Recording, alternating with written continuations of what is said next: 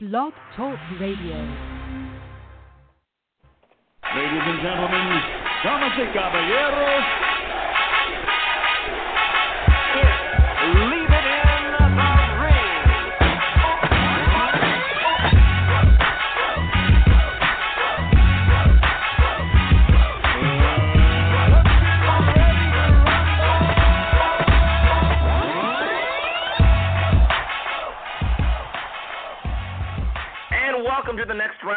Leave It in the Ring radio network of David Duenas. I'm your co-host Steve K9 Kim, and joining me from up north, Golden Gate, Gabe Montoya. And Gabe, here I thought we are going to talk about one of the more entertaining, exciting heavyweight title fights in recent memory. A very busy weekend of boxing and a couple of cards to look forward to this upcoming weekend on ESPN and Showtime. But instead, this afternoon, it was released by Golden Boy through a statement that Saul Canelo Alvarez, who's looking ahead to his May 5th rematch with Gennady Golovkin, has tested positive for clenbuterol. Now, programming reminder: in a few minutes, Victor Conte will be on with us to talk about this, and we'll ask him some questions regarding the situation. But Gabe, you're the expert out of the two of us when it comes to this type of stuff. Your immediate reactions. Um, I mean, there's you know there is truth to uh, as Victor even put out in his timeline just about a half hour ago. Uh, you know, it was like a study in, in 2016 of uh, factories in Mexico, and out of 258, I believe, were, were uh, you know had uh, levels of clenbuterol or used clenbuterol had that contamination, in, you know, in their product. So it's not uncommon. It, it dates back. I mean, we've been writing about this or talking about this since Erik Morales tested positive uh, for clenbuterol in his rematch with Danny Garcia, uh, and then the, you know the fight. I think he tested positive what twice, and then the fight still went on. Uh, and he based his defense on the fact that uh, I think a couple years before that, uh, or a few years before that, the Mexican soccer team uh, had uh, you know an outbreak of clenbuterol contamination. Uh, bunch of their positives came up, and, and th- that's how they were able to defend themselves and be exonerated. So my immediate thoughts is just that that long history. I mean, you, you but you look at the dark art uh, use of clenbuterol. Uh, what it does is um, it's like a, a vasodilator. You know, uh, I believe it's like a like a used for like maybe asthma. Uh, or can be used for that, and it basically opens up your, your breathing passages. But it also uh, burns fat, and it helps you build lean, you know, mass essentially, build strength. Uh, so it does have use. There's a reason why people, you know, uh, from from baseball and boxing, uh, soccer, uh, why guys test positive for it. You know, they use the uh, the contamination thing because there's precedent for it, but you know, there's also this other use for it. It's absolutely, you know, has benefits. So I'm not condemning the guy. They, but I have a lot of questions though. I don't think Golden Boy should be the one framing because you know that quote from uh, Dr. Eichner uh, from the Salt Lake lab was very carefully crafted. Uh, you know, they, these are you know trace amounts that uh, are uh, you know consistent with contamination. But you know, w- when was this sample taken? Uh, how many times did he did he test positive or you know negative before and then positive, uh, you know, afterwards and then negative again? Like, what is the sequence of events here? And you know, he was on the road you know, uh, where was it that he ate? And and did they like get get the meat and test it to see if it had clenbuterol in it, or are they w- w- determining this based on case history? And Gabe, we joked about it a week or two ago, but I think if you're a Mexican athlete who's going to be drug tested, eh, there's enough evidence, whether it's circumstantial or it's precedent. Don't eat the meat. I, I, mean, honestly, I, I'm not ruling out anything. I, I am not Sherlock Holmes. I don't have all the information. I'm not an expert. I'll let the people that get paid the big bucks figure it out. My understanding is, in talking to both Tom Loeffler and Eric Gomez, as of now, this fight is on. I I just look at this and there is that old phrase, too big to fail. Well, sometimes fights are too big to be postponed. And Gabe, let, let's be honest, Las Vegas is ruled by the money. They are not moralists. I, I would be stunned if this fight is postponed. And Gabe Montoya right now is actually getting Victor Conte on the line. He'll join us to talk about the Saul Alvarez situation. It was revealed today by Golden Boy in a statement that he has tested positive for clenbuterol. Gabe, is Mr. Conte I'm there? still still working on it. It's uh it's it's ringing. Just one second. Mm-hmm. Okay, anyway, if you want to call in later, it's going to be a while, but that number is three four seven two one five seven five nine eight, and I already see some tweets you could add on to the discussion at Steve UCN Live and at Gabriel underscore Montoya. And eventually we will talk about the big Showtime card where Deontay Wilder pulls one out of the fire against Luis Ortiz. And give us your thoughts on Sergey Kovalev and Dmitry Bivol's victory. And then once again we have competing shows this Saturday night from ESPN at the StubHub Center where everyone here is doing an This is just a anti-rain dance. It's 50-50 and also a card in San Antonio televised by Showtime. Gabe is our esteemed guest on the line. Uh, yes, he is. Can you hear us? G- Victor. Victor. Monkey on the phone.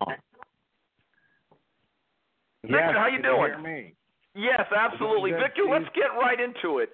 Uh, As the news came out today uh, in a statement released by Golden Boy Promotions, some of your thoughts. Are you surprised by this in any way? No, not at all. If you look back uh, a couple of years ago, an identical situation developed with a fighter that I was working with and continue to work with, Francisco Vargas. And he was in Mexico and he tested positive for trace amounts of uh, clenbuterol. And then they, you know, decided that they would accelerate the testing program and he would move his camp from Mexico to the United States. And uh, the fight was allowed to continue, and that's exactly what we're seeing here with Canelo. Do you tend to believe Canelo's story or what's being put out well, by I Golden do. Boy? I, I do. I do. And, the, and part of the reason is because the director of the WADA Accredited Lab in, in Salt Lake City came out and said that, you know, these were trace amounts. And you have to understand that you have trace, and trace is considered parts per million. Then you have ultra trace um, concentrations, which would be in the parts per billion and parts per trillion. So these are way, way down, and the the cutoff I think is is like two parts per trillion. So these are very low concentrations, and and you know he said they're consistent with um, with the consumption of contaminated meat. This has been a problem for a long time, and back in 2016 they did a, a study of the 200 slaughterhouses in Mexico and found that 58 of them, so whatever that is, close to 30%, were producing meat uh, that would cause a positive drug test that was contaminated. So this has been a problem in Mexico and Brazil, uh, many countries. Uh, back in 2011 or 12, there were five um, Mexican soccer players that said that they tested positive as a result of eating contaminated meat, and they did an, an, an investigation and they they appealed this all the way to CAS, Court of Arbitration for Sport, which is the equivalent of the Supreme Court in the world of sport, and they were exonerated. So, you know, based on the fact that the director of the lab said they found trace amounts, if it would have been very high concentrations, that would be different. But in these ultra trace concentrations, I, my opinion is that it's likely that it did in fact come from contaminated meat. Gabe? Uh, um, you know, Daniel Eichner, the director of the SMRTL uh, lab that, that did all the, you know, handled the testing here, he said in the, the press release these values all fall within the range of what is expected from meat contamination. Uh, I'm just curious, does he look at, is he just looking at the values then in this case, do you think? Or do they try to determine where he got contaminated and go test that meat? How far do these, how do these investigations work? Well, this in this particular case, there hasn't been adequate time to go investigate uh, the sources and go into the same restaurant and or or purchase meat at the same place that it was purchased. So this is just, in my opinion, it's simply based upon these ultra trace concentrations found in a urine sample, and they realized the fight's a couple of months out, and they carried forward and and decided um, after the appropriate uh, parties were informed to make an announcement. Let me play devil's advocate then. This say, you know, the, the contaminated meat is just convenient because of the history? at this point in training camp with the fight uh, this far out, what, what what could you use clenbuterol for? Would that be a, a, a, a worthy drug to be using at this point, or worthwhile, Well, I should say? The quick answer is it's a very potent and effective drug that would assist a boxer greatly. So it's it's what they call an asthma medication or a bronchodilator, and it will. I've taken it myself uh, back in the day, and it will accelerate your heart rate. But it uh, it's not uh, classified as an anabolic steroid, but it is called an anabolic agent, and that means that it uh, you know helps to prevent protein degradation or the loss of muscle mass, which means with training that you increase muscle mass, and it also burns body fat. So it would be a very effective drug that would make you more lean and make you faster and stronger. Uh, exactly what a boxer would want. Uh, it would assist with you know cutting weight. So uh, would it be something that if there was intent to cheat that would be an effective uh, PED? The answer is yes. Victor, I know that there's talk now of doing accelerated heightened testing for Canelo starting now, based on the findings that, that we know about. Does that do anything at this point?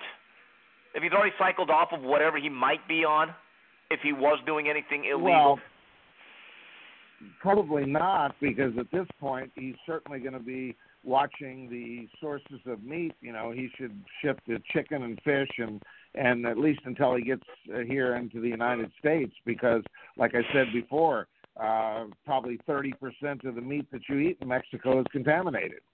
So you know, the anytime that you accelerate the testing, and and listen, they are frequently tested, like once or twice weekly uh, for these eight-week periods uh, that they start out from the fight. Now is not the problem when they're in the testing uh, pool, the eight weeks before the fight. It's what have they been doing the last four months? That's that's where they've had the opportunity. Now here we are, eight weeks out, and they're just starting uh, to do the testing. This I'm I'm not sure, but this may be one of the first uh, tests that they've been done. And could it uh, be that he was in fact using this, and and there are just trace amounts, uh, uh, you know, with intent to cheat, and there are just trace amounts there left? That's also a possibility. So it, I don't like the fact that these sorts of athletes making millions of dollars like Canelo and Triple G, they're duping the boxing public by you know, suggesting that this is effective testing when it's not. They fought the last time. Thereafter, there's absolutely no testing for four months. They got a green light. They can do anything that they choose to do and simply taper off in time for these drugs to clear. And smart people know the clearance times for the majority of these drugs. And then by the time they start this eight week period, a short window before the fight, of course, they're going to test clean. But we don't know what they've been doing for the last four months. Well, Dan Rafael reports that February 17th and the 20th is when Canelo tested positive. So two times. Two times. Well, if you remember back whatever year it was with the uh, Erik Morales the case in New York, you remember that they tested and then they tested and they were testing all the way until That the week. last minute before the fight, Yeah. the night before, before they finally got one that wasn't there. And you have to understand that that for the most part, these types of drugs they measure it's qualitative. You know, it, it's more you're either pregnant or you're not. It's there, it's not. Uh, they do have when I'm talking about these concentrations, it's not a real accurate number, but they do call it semi-quantitative. So there is some indication of the the concentration. You know, is it a massively high amount that would indicate um, intent to cheat, or is it an, an amount that would be consistent with consuming this in a meat source? Victor, with the history of the contaminated meat, shouldn't all athletes who train in Mexico just simply stay away from it or have something shipped in? I mean, is ignorance really a, Well, an excuse at this point? Listen, I'm going to, you know, tell you something that, uh, in general, what I think about boxing, and I'd like to bring up another topic here about the consultation that most boxers get.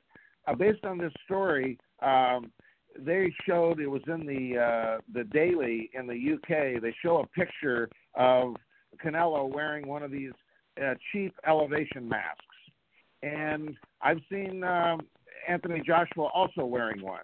And the bottom line is they just do not work. They're not effective. And the downside is that you rebreathe metabolic waste byproducts, lactic acid, ammonia, carbon dioxide, toxins that are bad for you. So who is this that is advising people like Canelo and Joshua to use these types of cheap masks that are not only full. So uh, they call boxing the sweet science, but I think it's for the most part anything but scientific. So I don't know why he doesn't have Canelo doesn't have people around him, advising him, knowing what I've stated earlier in this discussion that 30% of the meat that you eat in Mexico is going to be contaminated. Why would they not take precautions? I I don't know. I don't get it. It, it just seems like uh, lots of boxers above and beyond Canelo and people like uh, Joshua get very bad advice and poor Uh, consultation. Victor, a couple of questions here from the Twitter timeline. Here's one from DIS. If the meat in Mexico is tainted, why did he start eating meat for this fight? He did not test positive before. It's a very good question. Maybe you, you know, like I say, if thirty percent contaminated, seventy percent's not, and maybe previous times it was a lucky draw. This time he he made a mistake. You know, they're they're in the one case as an example in in Brazil years ago that brought uh, contaminated uh, this sort of stuff to the to the uh, public's attention is it was in meatballs and a spaghetti sauce in in Brazil, and of course they they eventually went there and found out the source of this specific restaurant's meat, and they tested it through investigation and found out that sure enough it was contaminated. So it's like playing Russian roulette. So if you're involved in testing like this, I, I don't know why people would not take steps to to make sure that that he's not consuming a food source that's going to cause a positive test and all this uproar. And here's another tweet from Three Piece Boxing, Jimmy's Corner, not accusing Canelo of anything, but ultra traces is what you'd find if you were using masking agents too. Is there validity to that statement, Victor, in your opinion? I've I've really never heard of of clenbuterol being used as a masking agent. Typically, those are more what they call loop diuretics that push water out and other metabolites and so on. It does in fact raise your heart rate and increase your your basic metabolic rate, so that would increase the uh, the frequency of urination and and you know there may be some uh, effect in terms of pushing the metabolites out but I don't think it's commonly used as a as a um, a masking agent. It's used more often with intent to cheat. Well, I, I think the tweet means that that the ultra trace amount of clenbuterol is what you'd find if you were using a masking agent. Yes. I think he's accusing him of, of flushing the thing, but you know, I mean, it's speculation. I, I think you kind of have to go with the history, the case history, don't you? At this point, I mean, uh, Well, somebody. That's why exactly why at the beginning of this discussion I brought up the case of Fernando Vargas. It's all it's identical. It's the exact same drug. He, he was training in Mexico. VADA took the exact same action to accelerate the testing. There's no difference. They're, they're identical. And Victor, I think you mean Francisco Vargas, and that was back in 2016, Yeah. prior to his yes. fight with Orlando. Salido. But Victor, you had been saying last week, and it was almost prescient that these comments came at that point. But you basically said for all these people that say such and such fighter does VADA, that is a comment in your view, is it not? Say that again. You cut out for just a moment. when such and such fighter always does VADA, as, if that's some sort of seal of housekeeping approval that he has to be clean, you feel as though that's actually a very misleading statement if it's not 24 7, 365 testing. Well, even when it is 24/7 365 testing, it's misleading. There are lots of things that people can do. They microdose with testosterone. They they use IGF-1 long R3. They do stem cell injections. There's all sorts of things that people can do to circumvent the testing. So is it foolproof? No, it's not. But but is a you know random 24/7 365 uh, program more effective than what they do now? And of course, the answer is yes.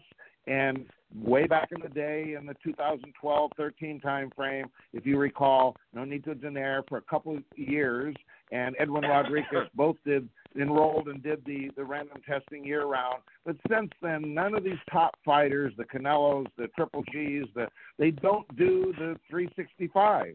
They do what they're forced to do. But why don't they step up and lead by example and just simply enroll? It's not that expensive. It's in the neighborhood of twenty thousand dollars a year, where you test these two guys for a couple months, and maybe it's going to cost you sixteen to eighteen for both so you pay, you know, eight nine thousand dollars per athlete, where they could both do twenty four seven, three sixty five testing for for forty.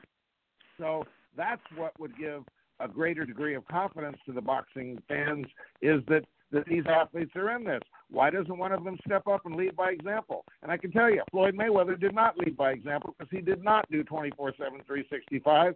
This, this still needs to some leadership in boxing. And and I why they don't do it, I don't know. Boxing scribes like yourself need to be asking these sorts of questions. Yeah, I. Uh, what are your thoughts? I mean, uh, you and I talked about this. Um, the the idea of VADA. I mean, at this point, like we we're like eight years past our very first interview. It was like June of 2010, and I talked to you about 365 testing what we've got now with the, the WBA's proposed plan, I, I don't know if it's actually begun, but the WBC has their, their VADA uh, clean boxing program. Do you think it's enough? The, do you think more money needs to be poured in so that the, the, the testing increases? Because the number seems to be pretty low of overall who gets tested, right? Well, that's my understanding is they, they may have 250 fighters enrolled in these programs, you know, whatever it is, 10 deep and whatever it is, 17 weight divisions. But the actual number that are being tested is close to 10%. So, what about the other 90%? What are they up to? And another thing that needs to be explored, I'd like to see see somebody step up and and uh, provide this type of information. What happens if there's a mistest? There, there's no transparency. We don't know. And what is the length of time that you're allowed to get? So let's just say in Olympic sport, you're allowed two missed tests in a year, and the third one's a positive. But in boxing, let's just say that VADA, theoretically, that it's only one missed test. We never know about that. So if they're not where they say they're going to be on their whereabouts form, that this is not transparent, so you don't really know. So can you take a strike, so to speak, and then still hit a home run? with today's testing, you certainly can. Victor, I don't know if this hmm. has anything to do with the Canelo situation, but do you think drug testing now that everyone should be incorporating hair samples? Well, I do. Boy, that's that's a great question, and there's a lot of research uh, indicating that it's a scientifically valid sample.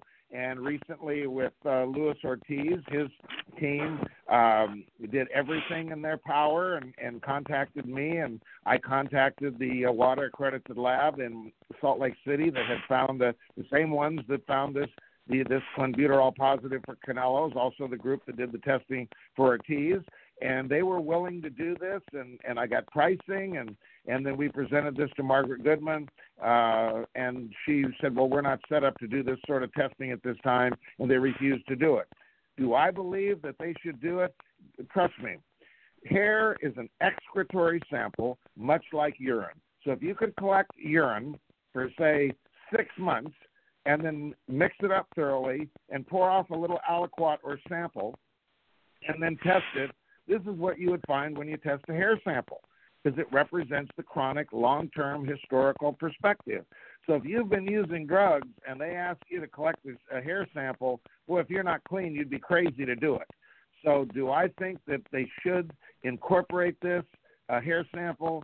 I absolutely do, and maybe once every six months, or you know, it's adjunctive. It would be in addition to blood and urine, but I think that hair is a valid sample, and I would like to see that be included in these testing uh, programs that exist for boxing. Do you think the fact that this got handled just in a press release and, and the fight's just going to roll forward, uh, it's kind of like the UFC, the way they used to handle things as their own commission. Does this show that that? Uh, what are your thoughts on that? I mean, should it go to the commission and be ruled on? Well, I, I think what you do is you take a look at the the normal concentrations found uh, in a high percentage of these boxers, and whatever that is, if that's X number of nanograms per per milliliter or parts per trillion, uh, similar to what they did with marijuana. It used to be 15 micrograms, and all of a sudden they realized they were getting way too many positives, and it didn't have anything to do with performance, and so they they arbitrarily decided that they would put a cutoff limit and at 150. So they raised the, the, the allowable limit by tenfold. Now, that's not the only drug that they do this for. Another example uh, would be caffeine. You can't, if you've got, you know, the equivalent of a thousand milligrams, or if you consumed a thousand milligrams of caffeine, you know, a cup of coffee is maybe regular coffee would be 50 milligrams, and and a you know a, a cappuccino would be you know 150 milligrams. So if you if you drank you know eight to ten cups of coffee, you can test positive for caffeine as well. So it's not that eh, they they so they have an allowable limit that's reasonable. So I personally think for nandrolone, for clenbuterol, for some of these uh, substances that you're finding in meat, and it's that they should just simply raise the allowable limit and and uh, you know consider these to be without intent to cheat. Now, I understand that the taper period and all that, but my suggestion would be uh, in conjunction with some of these fighters that can afford it, that are making millions of dollars. They can afford twenty thousand dollars a year to be in a twenty-four seven, three sixty-five program. So I think that uh, hair should be included. I also think that that they should uh, raise the allowable limit you know, not to anything outrageous where a lot of people are flying under the radar, but I think they should uh, get away uh, not without creating such a an uproar and and everybody out there making all these accusations and and based on ultra ultra trace concentrations. Last thing uh, for, for me, anyways, uh, Victor. Uh, last night, Icarus won the Oscar, uh, the movie about the Russian doping scandal and the, the whistleblower uh, scientist. I was curious about your thoughts on that, and just even the idea that, oh, good, we caught the Russians, now we've caught all the dopers. Do you think uh, there's other doping programs, maybe not quite as aggressive, but uh, along the same, you know, uh, lines morally? Well, that's a very interesting question for me personally because Bryan Fogel, that made the movie, uh, his first stop was to meet with me. And I gave him lots of uh, contacts, Dick Pound and others that uh, uh, Don Catlin, others that really led to him meeting Gregory Rodchenkov in in uh, in the Moscow lab in Russia. And in fact, they even called me at one point uh, because Gregory told uh, Bryan that I was one of his favorite people, and we had about a 45 minute Skype uh, session uh, back and forth, and and I asked him lots of questions about you know different types of drugs and and whether or not they could detect and was there harmonization amongst all the laboratories, WADA accredited labs, and of course the answer is no. That they have different equipment in in Moscow than they have at the UCLA lab, uh, for example, here in the United States. And then to the second part of your question, yes. Um, this is uh, I forget what was the second part. Just uh, uh, do you think there's more than one state-sponsored doping program in the world? Well, the answer is yes. I, I believe, and this is my opinion, that other countries like Jamaica, Kenya, China, uh, the United States back in the 80s, there, there was, you know, when you say state-sponsored, well, I don't know that the state was giving them the drugs, but I believe that here in the United States back in the 80s, there was and right before the Olympics in Seoul, Korea, which which I attended, they tested uh, 50 athletes and they came back with 19 positives. Or, or, or no, no, wait a minute. It was 50% of out of 100 athletes tested positive, and of those, the the athletes won a total of 19 medals, is what it was. Excuse me. so they won 19 medals. So the bottom line is that we wouldn't likely have had a a team to send to the Olympics in 1988 if they would have held those athletes accountable and and and sanctioned them or or suspended them for using drugs. So, Victor, you're coming down here to the fights this weekend, right? Yes, I am. All right. Well, I'll see you in a few days, Victor. Okay, so yeah, we've got uh, an interesting matchup uh, there at the StubHub. It's Andy Vences and uh, Eric DeLeon, and they're both SNAC fighters, and and we'll be rooting for both of them. But this isn't the first time. You know, we work with uh, uh, Mikey Garcia as well as uh, Sergey Lipinets, and they're fighting each other in in Texas, and we've got a couple of other fighters. Uh, um, Mario Barrios in Texas. So Saturday night will be a big night for SNAC fighters. All right, Victor. As always, thank you for the time. I'll see you in a few days. Thank you, guys. Thanks, And man. that was Victor Conte, one of the foremost experts on this subject. And he says, yes, there is validity to the claims of Canelo, but again, let's try to get more information. But uh, I do reiterate in talking to both Tom Loeffler, the head of GGG Promotions, and Eric Gomez, as of now, the fight is still ongoing for the T-Mobile Arena on May 5th. Gabe, let's get right into this because I want to get to the calls. Showtime from the Barclay Center in Brooklyn, New York. What an exciting fight. Deontay Wilder with a 10th round stoppage over Luis Ortiz. Gabe, did this expose Wilder or did it elevate him, this fight, or both? I think it elevated him. You know, it puts things in perspective. Um, you and I have brought up the Harold Sconiers fight probably more than anybody. Uh, you know, we we happened to be there. If you know, if you didn't watch it live and uh, you weren't there, you, you you know, there's no tape of it that I, I've ever been able to find. Uh, if anybody's listening and they have it, please send it over. Um, but you know, I always looked at that as like, oh, he will inevitably get knocked out. But now you watch him in that seventh round and he gets hurt as bad as you can uh, with a guy that's a knockout puncher, well-schooled Cuban, and a southpaw. Uh, a problem all night long is all over him, landing monster shots. And Wilder pulls through and knocks the guy out. Like you know, several rounds later, uh, uh, to me, his stock went up. He is who he is. He's not. I'm not going to dock him points for not being technically sound. I mean, you know, you could point to other champions in history that did pretty well that were not technically sound, but were themselves. Uh, I think it was a great, great fight for him. The kind of fight that Anthony Joshua had with Vladimir Klitschko, he had with Luis Ortiz, and, and came out uh, looking just as good. Last week I called Deontay Wilder that 220 hitter that still hits 40 home runs. Well, on this night, Gabe, he struck out three times, and then he hit two three-run home runs in the late innings to win the game. That's Deontay Wilder. He is what he is. He's not going to be any better technically. I don't think he's really going to improve technically, but he has the proverbial eraser. And Yeah. Wilder is a bit of a train wreck. You can't keep your eyes away from it technically, but when he throws those right hands and they're actually thrown properly once in a while, it is as lethal a weapon as that exists in boxing today. He doesn't always throw it straight. It's not always fundamentally sound, but uh, there are times when he uncorks it and it's right down the middle, picture perfect form, and it detonates. And I give Luis Ortiz a lot of credit. However, Gabe, he's going to have a lot of sleepless nights over not pushing the gas pedal a little bit harder in the eighth round. That WBC title was dead to rights.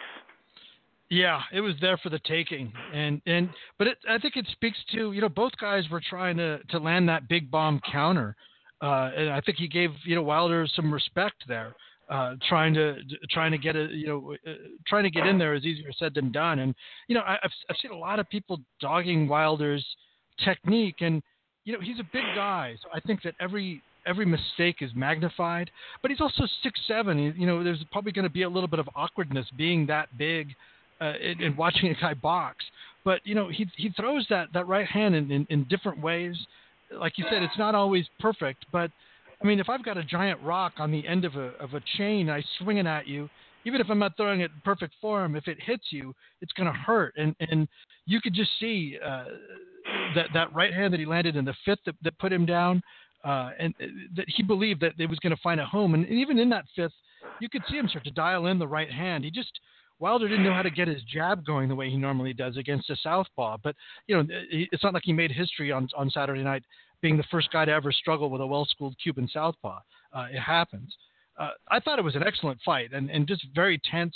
Uh, we watched it at the theater, uh, and people that aren't you know normally boxing fans were sitting there watching uh, and, and wrapped with it because when guys are that big and that much knockout power, uh, there's just really nothing nothing quite like it. As I wrote today for UCN Live, Deontay Wilder is as dangerous as he is vulnerable, and vulnerable as he is dangerous. Uh, Hmm. leading off this broadcast for the interim IBF 168 pound title, uh, good job, Unc Leon Lawson could have came in with a baseball bat from underneath the ring to hit Jose Uzcategui. Gabe, I don't think it would have helped Andre Dirrell. Gabe, Uzcategui has really evolved as a pressure fighter. He has rounded out his skill set, but didn't Anthony, or excuse me, didn't Andre Dirrell kind of look like a guy that didn't want to be in there from the very beginning? He did. They were kind of fear punches, right? Just a little bit of oh, get away get from off me me punches, as they call them. Yeah, yeah, totally. You know, and and boy, Uzcategui, that that guy just insisted on victory.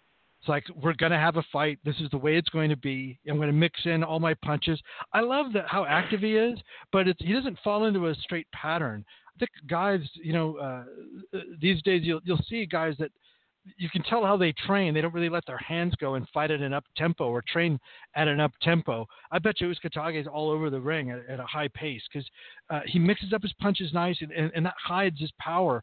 Uh, you don't know quite when it's going to happen, and he just never let Dirrell get comfortable or, or untracked in the fight. And Oh. uh, it's a pretty rare thing to see a guy just come back and be like arguing with everybody, like, no, no, really, I know I'm going to regret this for the rest of my life, but uh, I'll regret more, you know, if I go out there and get my ass knocked out.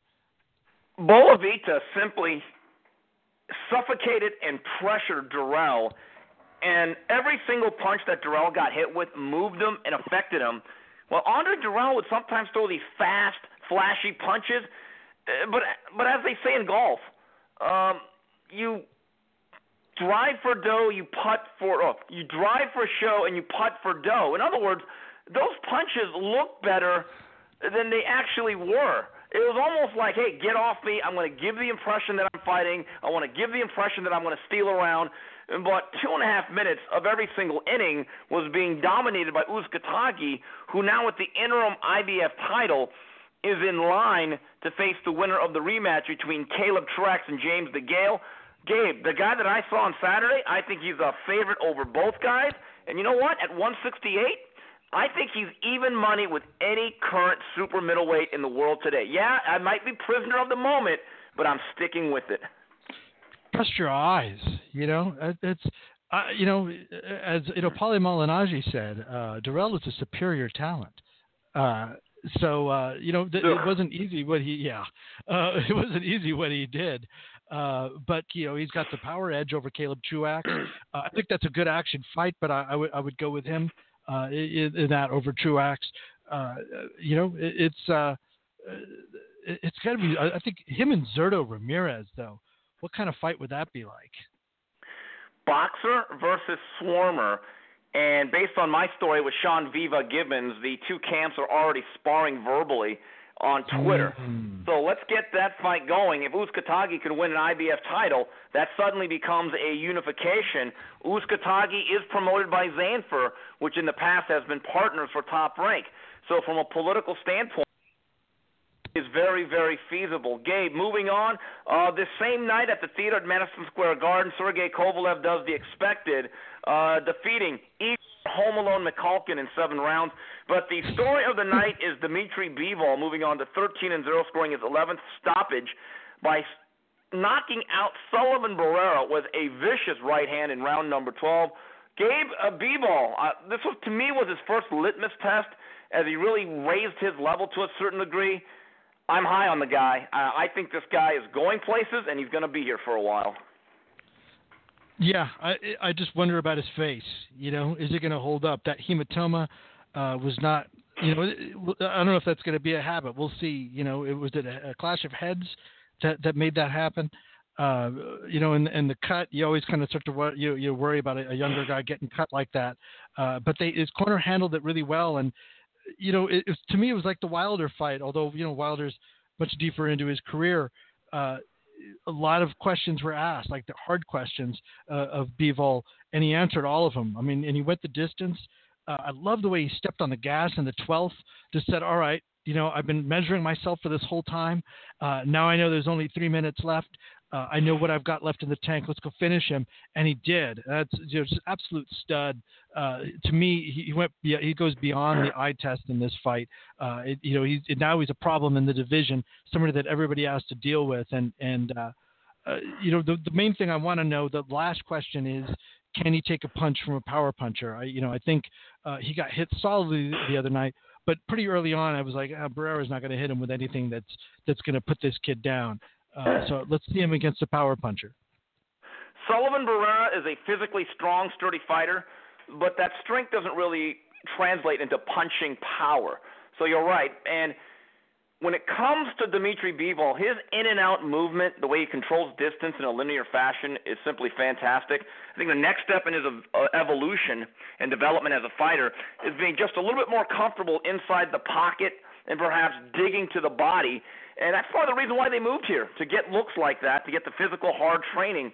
But I would say within a fight or two, he could start making the case that he is the world's best light heavyweight. And Gabe, I don't know if you read my piece today, but but did you find the comments of HBO's broadcast crew a little bit annoying when it came to the Sergey Kovalev fight? That oh my God, he's getting hit, and, it, and it's lucky that this guy doesn't have power. Uh, guys, if the guy had power and he was Adonis Stevenson, maybe, just maybe, Kovalev would fight differently. This crew without Andre Ward, it's a little frustrating. Yeah, I. It's like they. I, I just don't understand. Uh, you know, I don't want to do a repeat of last week. You know, just see how we feel about the announcing crew. Uh, uh check out that episode. But I, I, uh, I wasn't alarmed by by. It, it's like it's Sergey Kovalev. He gets touched that's his style. He's not a defensive wizard. I thought he had more energy this time out. Uh, I know VADA did do testing, so I'm not trying to you know uh, throw some shade out there, but he did it actually physically. It looked like he did do something different in training camp. That he's uh, a little thicker, a little more, uh, like I said, energetic. Uh, I thought Sergey looked pretty sharp and got the guy out of there. Uh, but you know, uh, like I said, false narratives. Uh, maybe they need a, re- a reporter that can actually see the truth. Yeah, and Mikhalkin's face. It, it's been a long time since I saw someone get busted up the way he did from clean punches. Uh, there's still no doubt about it. Uh, Sergey Kovalev, he still crushes a lot. He has very, very heavy, powerful hands, and my understanding is from Kathy Duva. Kovalev and Bivol, they're not on a collision course quite yet, but they will return sometime in July on a co-feature situation back at the theater at Madison Square Garden. Gabe, this Saturday night from the StubHub Center in Carson, California. It's a 50-50 chance of rain. Everyone, do your anti-rain dance. But we have a main event on ESPN for the WBO featherweight title. Oscar Valdez versus Scott Quigg. And, and Gabe, I know you've been looking at the menu. Are you ordering the upset special with Scott Quigg? No, sir. No, I'm sticking Ooh. with the chalk on this one. Ooh. I don't think he has. I mean, he hits strong, but I don't think he's. I, I just don't see him knocking out Valdez. He's just a strong young bull. Uh, I'm. I think it, it it's going to be a tough fight, though. I, I could see it going, you know, uh, into the later uh, rounds. Uh, and, and there, you know, Quigg, he's an experienced, sharp guy. I think he's hungry. That Frampton fight, I think, left a, a bad taste in his mouth.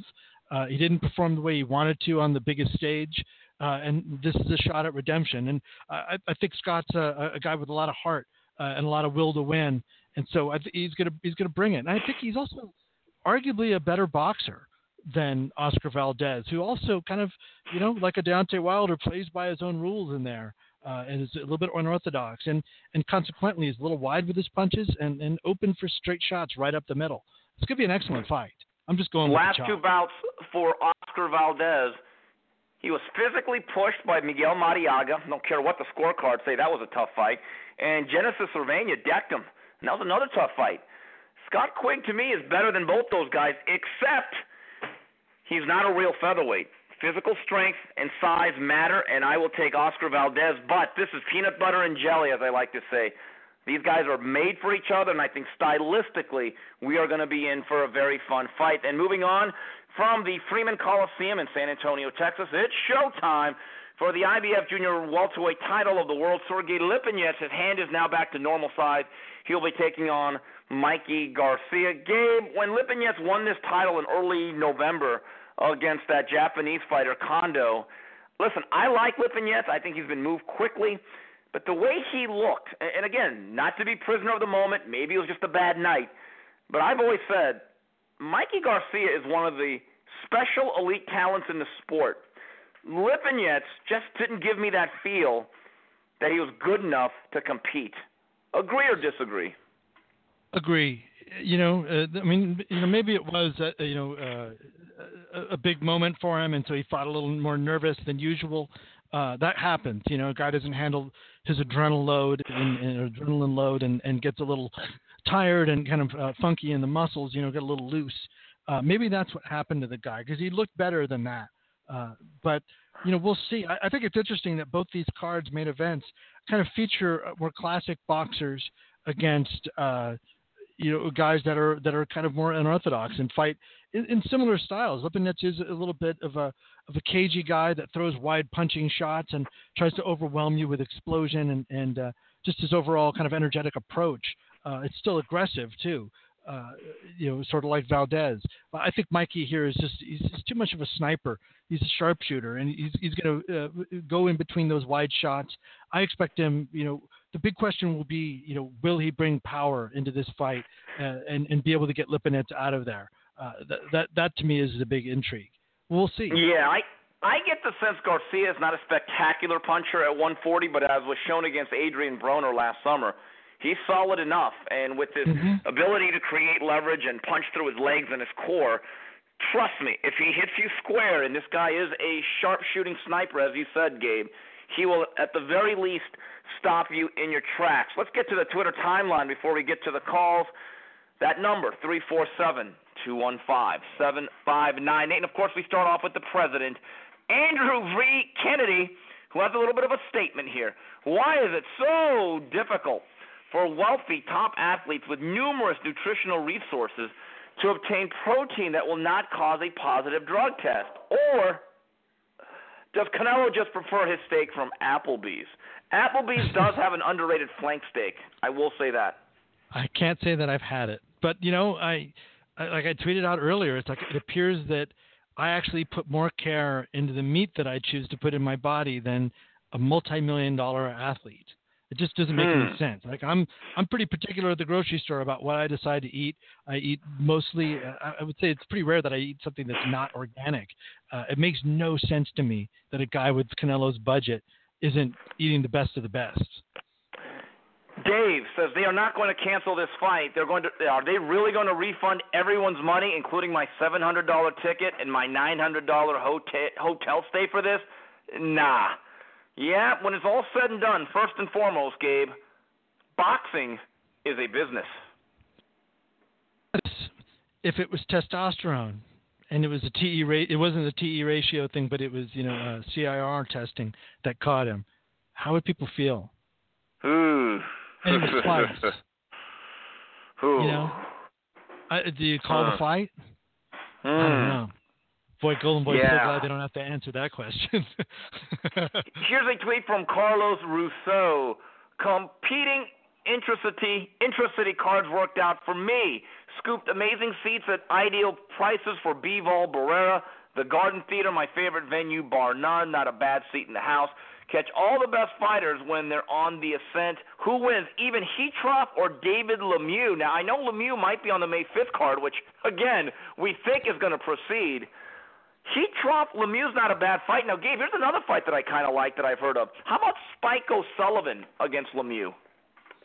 Sign me up for that fight. I just, that that uh, that just has war written all over it. I just the thing with, with with Lemieux is is can he make the weight? He looked like crap in his last fight. Is it time to move up, or you, you know, are you living well between fights? But he didn't look good to me the last time out. It's not like retire time, but you know, I, I want to know about his weight situation. Here's a tweet from David Baguetta. Um, is this a case of contaminated meat or testing the boundaries and knowing what they can get away with? I can't see Golden Boy Promotions and NSAC slash Bob Bennett letting their biggest star, and in Bob's case, Cash Cow, go down for this. Huh. Yeah, I mean, listen. Do you really think the Nevada Commission is going to say, okay, that event that's going to bring in hundreds of million dollars of revenue to our economy, we are scrapping it. I, I, I don't see it. I really don't, Well, Gabe. No, and and you know, there's a big difference between the the two Golden Boy cards that got canceled in the early days of anti-doping, the Lamont Peterson Khan rematch and and uh, uh, Berto Ortiz too, um, is that the the press controlled how those stories got broke. You know, uh, they, they were broken, you know, on on Max Boxing, on, and and uh, and then and the whole story was kind of laid out already, and so Golden Boy was having to be reactive. Here, they controlled the fall, and that, like I said, that press release, the, the first quote you read is is uh, from the scientist who's saying, "Hey, this is just contamination." You know, uh, they really know they've they've learned a lot since those those early days. Uh, so there's just no way. But again, you know, if it was a different drug, uh, even if it was nandrolone, maybe it would be in the same situation where the fight would be coming forward. But any other thing, like if it was testosterone or EPO or something, the fight would be off, and I think fans would be fine. I don't know if they'd be fine with it, but I don't know. It'd be it would just be a different thing. Yeah, and I want to make this clear. I want to say this again.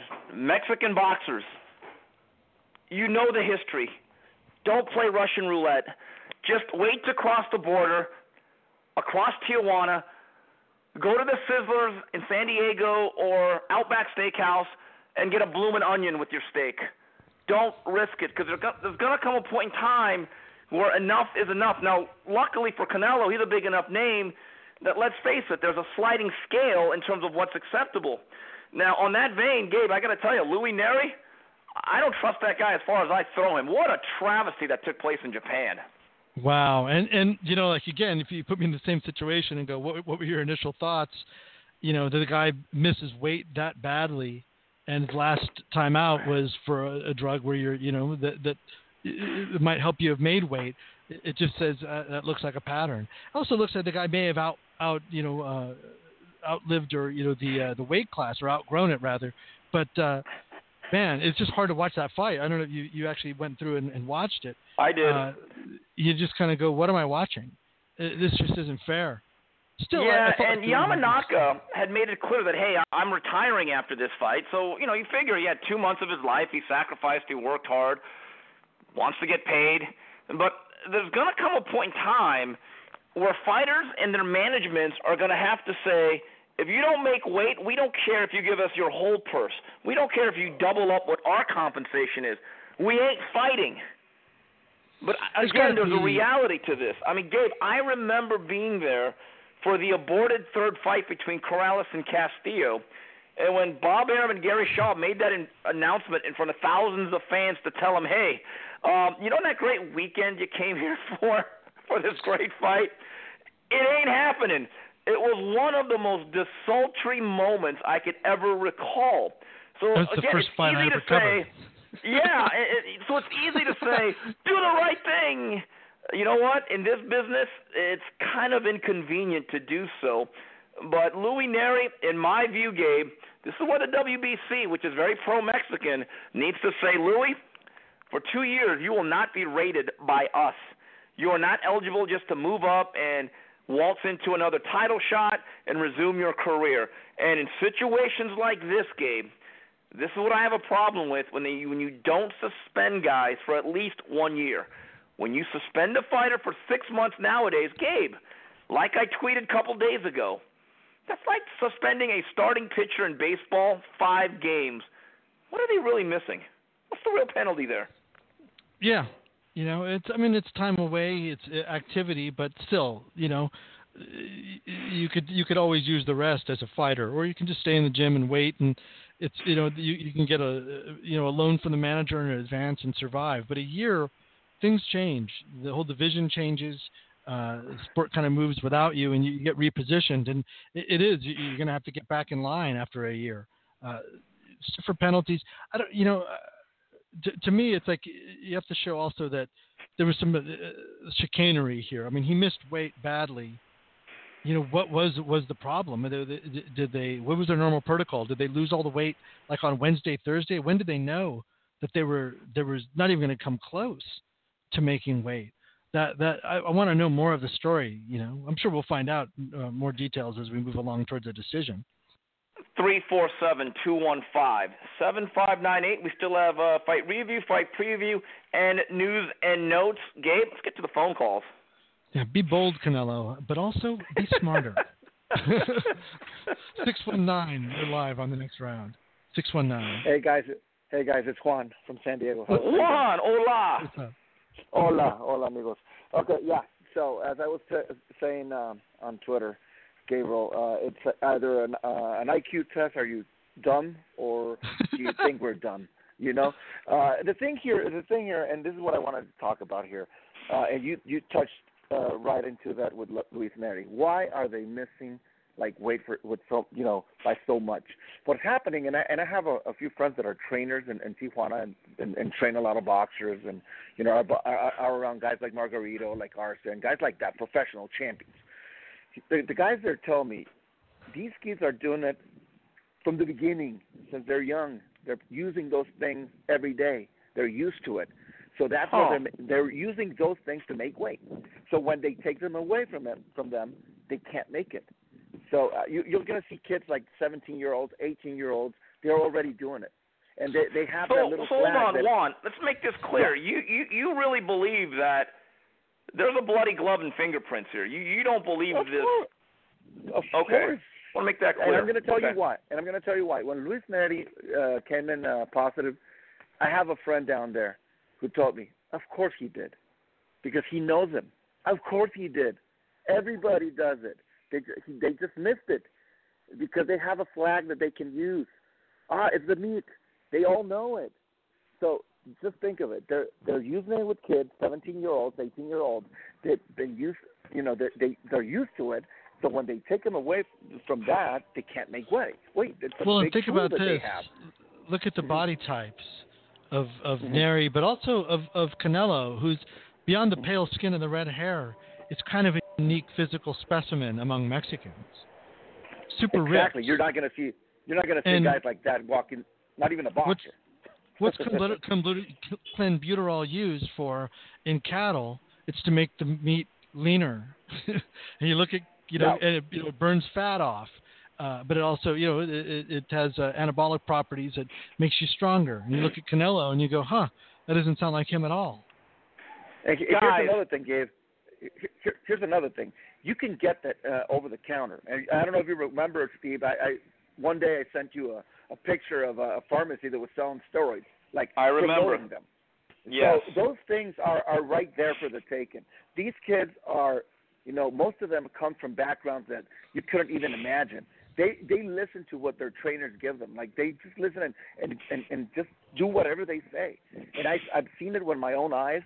And so whenever I see something like this, I'm like, dude, who do you think you're fooling? Like, remember Canelo weight? There's a reason for that. The guy couldn't make the 154 pound limit. He was struggling to do that for years. So he finally moves up to 160. Now he probably can't make it anymore. You see, there's a little pattern there, and uh, you know, I, I don't know, dude. I, I I think they they just missed it, but they had their own little system and just missed it and got Yeah. They were probably That's tapering off. And, you know, guys, and this is not a foolproof way of doing it, but when you see Canelo at times, I'm just telling you, his appearance has changed to a point you're like, huh, this is interesting. Interesting. And and I and I was listening. It was funny because I was listening to to one of those Kill the Tape uh, podcasts, which is really funny. And they Yeah, were I saw that. Yeah, yesterday, in fact, they were talking about it. they were they were joking about Canelo's head, and I was joking with my brother, and he told me he he, he just tested positive. Like what? And I was like, dude, that was the joke of the day, and, and and it happened. And we were saying he will never get caught because he's one of the guys that moves the sport. They won't let him, and he got caught. And that's what impresses me the most. That these guys, you know, they're so over themselves. They think they're so big that they are allowed to be dumb enough to miss it, and that's what pisses me off. You know. Mm. And and one one one more thing I want to talk about before you know I, I I finish the call. Uh, Wilder. Okay, I, I love the fight. It was a great fight. I you know we know who the guy is, and we won't go there. I just wanted to talk something uh, I saw on social media. People complaining about uh, the referee giving him time in that seventh round. You know that they looked at him and gave him time to recover. Uh, I was thinking about that, like much like the eight count. You know, the standing eight count. That you give him more time, and it's a rule. You know, they, the the doctors can look at him in New York. But yes, they can. you know, if if the guy's so like so bad and in such, such bad shape, wouldn't it be just stop the fight if you have to go that route? I listen Because you're- when I first saw that Juan, I think it was for the Gervonta Davis fight where he beat Pedraza. I said that's very dangerous because you might actually prolong beatings. Okay. The other part is when Luis Ortiz is buzzed at the end of a round. I noticed they didn't take the extra time for him. See, I don't like Yeah. that rule for a couple of reasons. Well, that and, and here's the other thing is like, okay, I'm I'm fine with him. You know, you got to check his eyes and see if he's got a concussion. Why do you wait till the end of the minute and then have him walk across the ring to you? I mean, maybe you're trying to check his gait, but like, why not have the doctor go over there and be doing that in the corner in the minute break? Like, why did why do we have to get an extra break and let the guy recover? It's kind of part of the game. If you buzz somebody at the end of a round or you've tired them out, and then you you come on strong. I mean, it, it just it shouldn't f- screw up the the flow of the game. Yeah, it, Yeah, it takes away an earned advantage, and that that's what Yeah, I thought it- was unfair about it. if if you already have the guy in a position like that and you have to do that, I think that tells you that you need to stop the fight. If you have to do that because you're taking the advantage from the other guy. The other guy has him, has him. He already has him there, and you're just letting him not have him anymore. So I'm not complaining it's a rule, but I think that should, should be changed. That's all I Yeah, got. all right. Thank you. Juan, thank you very much. Three four seven two one five seven five nine eight. We have jammed up phone lines. Gabe, let's keep it going. Uh, seven seven four. You're live on the next round. Hello. Seven seven. Yes, oh. hello. Good evening, gentlemen. This is George from Massachusetts. How are you guys? Good. What's, What's up, man? on? Doing well, thanks. Oh, nothing. Actually, I, it's funny. I just heard the news about uh, Canelo uh, testing positive. Um, you know, it's kind of like the previous guy. You know, I'm not too surprised about it, but uh, you know, the fight's going to go on. You know, I just think uh, it's unfortunate that all of these all of these precautions are taken to really, really no avail. I mean, Hmm. the fight's going to continue. So, I mean, why do people really care that much about it? You know, I mean, are they just pretending like they care about it, or do they really care about it? Do they really care about a fighter's safety? You know, um, and and I Yeah. think the I think I think the Nevada State Athletic Commission obviously they're not going to stop that fight from happening. So I think we have an answer as to whether they really care about a fighter's health uh, the fighter themselves who's testing positive, and also the guy who he's facing. So, you know, regardless of the fact if they're Canelo or Triple G, that shouldn't matter. You know, if you test positive, you test positive. You know what I'm saying? So, I mean, that's that's just my take on that. But um, I saw the fight on uh, Saturday. I didn't I didn't have Showtime, but I was able to fight uh, see the Bivol and the um, Kovalev fight, and uh, that first fight was terrific. I, that was a terrific fight. Um, I thought Bivol showed just tremendous skill, man. That guy, that guy has skills, and I think, um, I think he would give anybody, anybody at 175. I think he he has a very good chance of beating any of those top guys, including Kovalev. I think Kovalev looked a little bit out of shape, if you ask me, when I saw that fight. He looked a little soft. I don't know if you guys noticed anything Uh, I thought he kind of looked the way he always does, though. He's never been that rip shredded guy. No, um, no. and my but, I mean, understanding is is that they didn't get any southpaws. They had trouble finding left-handers for this camp, which is one of the reasons Hmm. why Kovalev probably told Max, "I don't think I ever want to face a left-hander again." Yeah, I don't know. I mean, when I saw, like, I compared, I compared the way he looked against uh, Andre Ward and against, you know, some of the previous fighters. He just looked a little bit more, I don't know, just a little bit more pudgy on the on the midsection. So, I mean, I don't know. Maybe he didn't prepare as well for this fight because uh, the guy he was facing was probably a good friend of his and didn't want to really, you know, uh, he didn't he didn't have that mean streak. I think on on that night. So, but it was a good fight overall. I, but Bivol, he's the real deal. I think he could beat uh Stevenson, Gvozdyk. I think he can beat all those guys. So, um, you know, as far as like uh Andre Dirrell, thank God somebody finally beat him up. I, I I I I just never liked his style. I mean, he always seemed like I don't know, he always seemed like a complainer, like that guy is always crying about stuff. I mean, nobody likes to watch that. This is boxing, you know what I mean? Like usually fighters should be tough, and I'm not saying Dirrell isn't tough, but I mean just the way he behaves, you know, I just I just never liked it, and also obviously for Uzcategui, he's just that dude's tough, man. He's a tough dude, and um, I think I think you're right. I think he could give anybody at 168 a lot of problems. So yeah, in That's my okay. view, guys, the two best fighters on Saturday night were Uzcategui and Dimitri Bivol. Uh, thank you for the call. Please join us again, three four seven two one five seven five nine eight. Gabe, who's next? Uh, let's see. Um, there he is. Five three zero. You're live on the next round. Uh, hang on a second. Oh, Robbie, what's guys. going on? Robbie, what's up?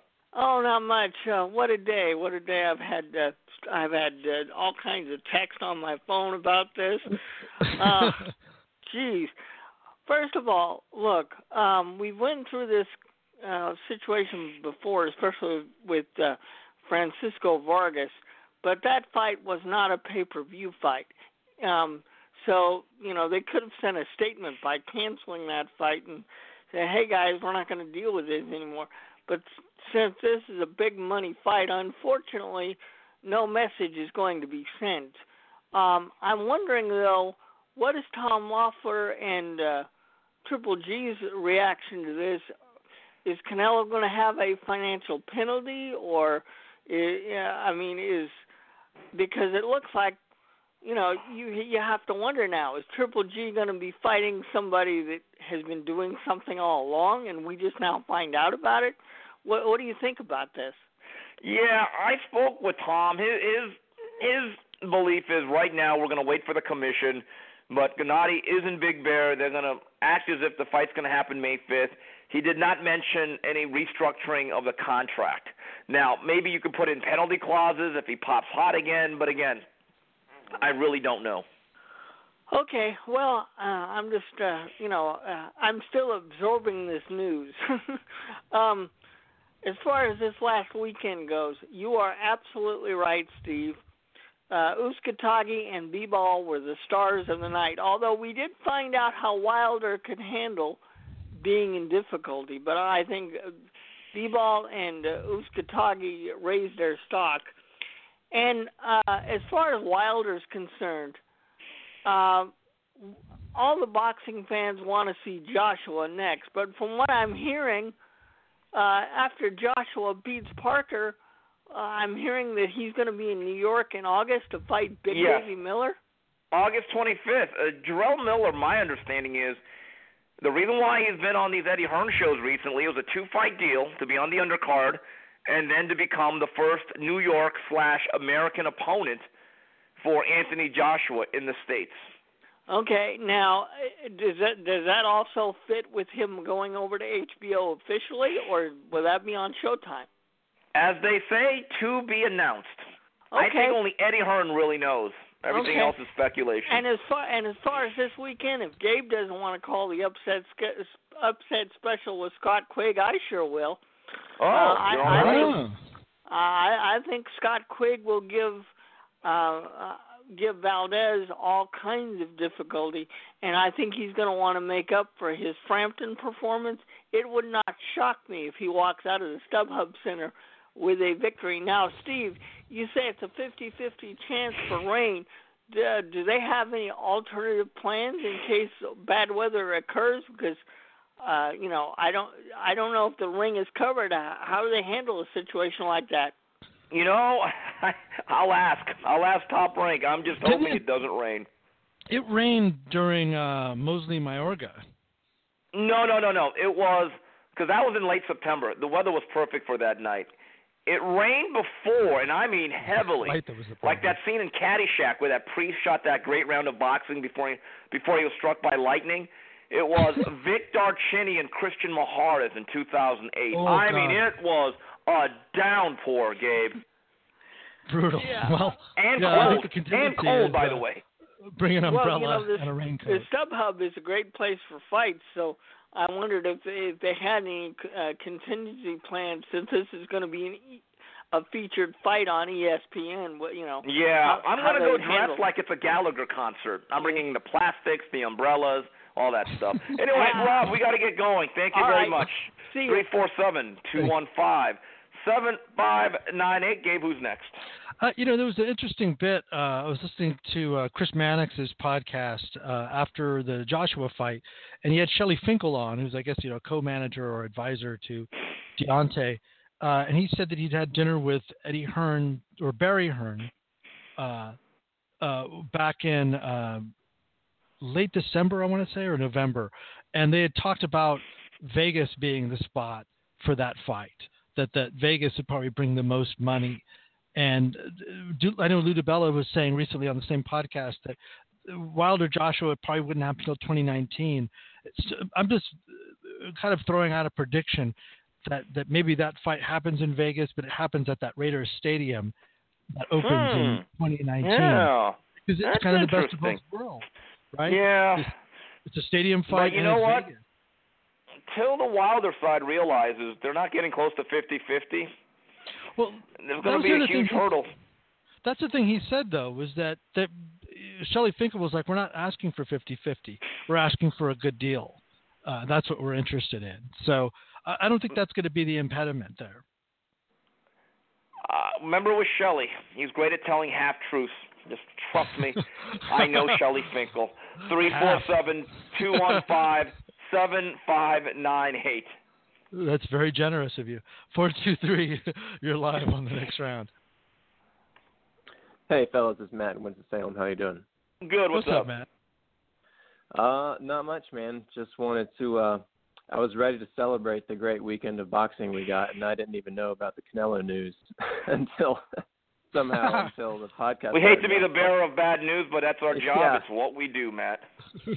Yeah. So, um, but anyway, it was a really, really, really fun weekend, and uh Deontay Wilder, I think, answered a lot of questions.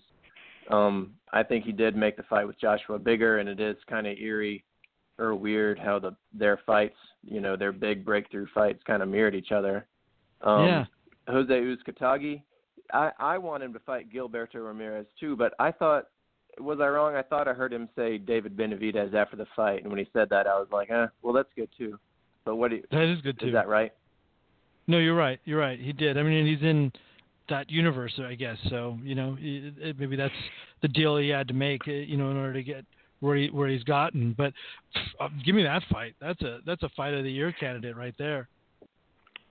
With Bolavita Yeah. style, unless you're a complete stink bomb, I think every fight is one you want to watch. I really like what he does in there. So, I mean, listen, he has what Yeah. I call evasive aggression. I mean, Dirrell, I think, was also very, very discouraged by the fact he couldn't hit Bolavita consistently.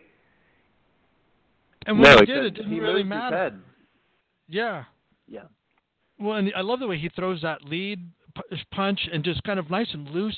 He just really lets his hands go. I don't think that's a guy that that's on the mitts a whole lot. Uh, I think you know he he just really nice fluid style, super aggressive, and it's like you said, his offense is his defense. He's just uh, he he overwhelmed and and uh, overheated Dirrell to the point where he was like, screw it, I, I can't do this. Yeah. Yeah, I uh I'm not the biggest Harold Lederman fan, but well, I mean I like him, but sometimes I'm like, all right, Harold. But he was like, Uzcategui's right hand is glued to his face, I was like, yes, it is. Matt, what were your impressions of Dimitri Bivol, my third cousin? oh, uh he looks fantastic, man. He um you know that was a good matchup, but it it was also like, well, I hope Bivol's really good. And boy, he looked really freaking good. He he looks really dangerous. Um When I think he's I saw. Sullivan Barrera's face at the end, boy, he took a shellacking. I don't know if he'll ever be the same again. That was 12 hard rounds of just thudding, sharp punches. It'll be interesting to see if he's ever the same again after that fight. I love his Yeah, jab, man. That jab that he started to step up, you know, he kept it throughout, but uh, that really set up the end. is just like a shotgun and just you know snapped his head back. Uh, It's really just bull strong and and kind of deceptive because he looked a little bit like the smaller man in there, Bivol. He's not. Yeah. Uh, he's not a super ripped looking guy. Uh, it's almost like a Right. Tito like that, kind of smoother, but uh, really just absolute monster with his power. Uh, I just I just loved the way he finished and the way he talked about it. That he knew you know what was left, what time was left, how much energy he had, and he knew that his job was to to finish in style. And uh, that look in, in Barrera's eyes, dude, he ain't gonna be the same. No way, no how. Yeah. So Mm, Matt, quick that's tough. On Saturday, which fight are you watching live? Which fight are you DVRing? Oh, uh, remind me real quick. Sorry. It is the ESPN card, uh, Valdez Quigg, and then you also have the Showtime card from San Antonio with Miguel uh, uh, Mikey Garcia against Sergey Oh. Lipinets. Yeah, uh, Valdez Quigg. Okay. Yeah. Okay. But Matt, I mean, I'll, as always. I'll watch everything that night. Okay, absolutely. Matt, thank you for the call. Three four seven two one five seven five nine eight. And for the record, Gabe, the ESPN card, the main portion, starts at 10 p.m. Eastern Time, 7 p.m. Pacific, while Showtime starts at 10:15 p.m., 7:15 Pacific. So you got to make some decisions there. Yeah. Well, Yeah. I, I know what But you know I'm what? going to be doing. Well, yeah, but you know what? Hmm. Both these networks actually stream. Huh. What about that, huh? Home blockbuster video. Yeah, I'm gonna have a little split screen going on on the the old laptop. Then you know, it- it's it's it's kind of an amazing thing. I mean, even this this weekend, I was able to watch. You know what's great about the Showtime app that I I didn't realize this uh, because the the fight. Uh, I think particularly with that little postponement uh, before the Uzcategui fight, uh, pushed it back. So uh, we watched the first four rounds and then we went on stage to do the show, and I was able to pause the fight and then come back later and, and we were able to watch the fight and, and it, it didn't like you know jump forward Yeah. on the app or whatever uh, that's a pretty great feature wake up hbo Uh, yeah, can you get into like the 2010s? yeah, seriously Can we get into 2009?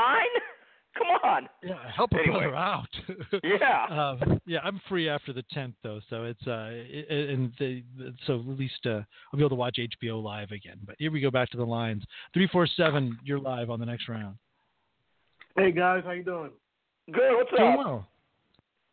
All right, so I just called in, so a little upset I didn't get to hear you guys. So it's about like the Wilder fight and the Oogs Kati fight. Um, all right, so you know I'm hearing a lot of people saying that how you know the Wilder fight had like a lot of parallels to like the AJ versus Klitschko fight, which I do agree with.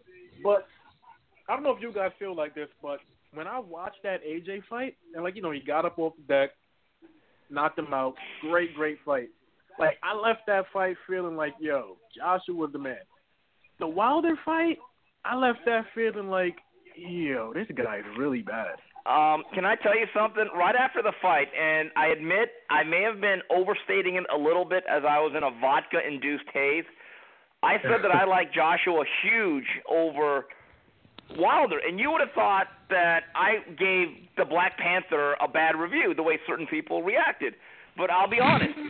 Do I think Wilder is a dangerous fighter because he's twitchy and he's powerful? Yes.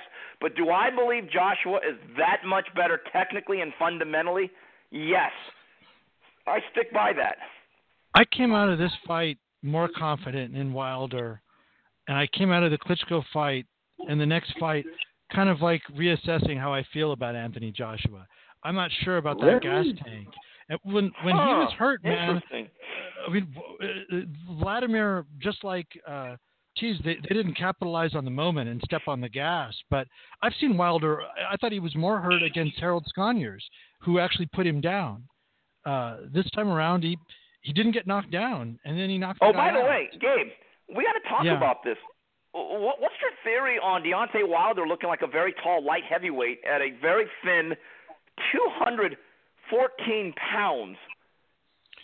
Um, well, he said he got sick in camp and lost some weight.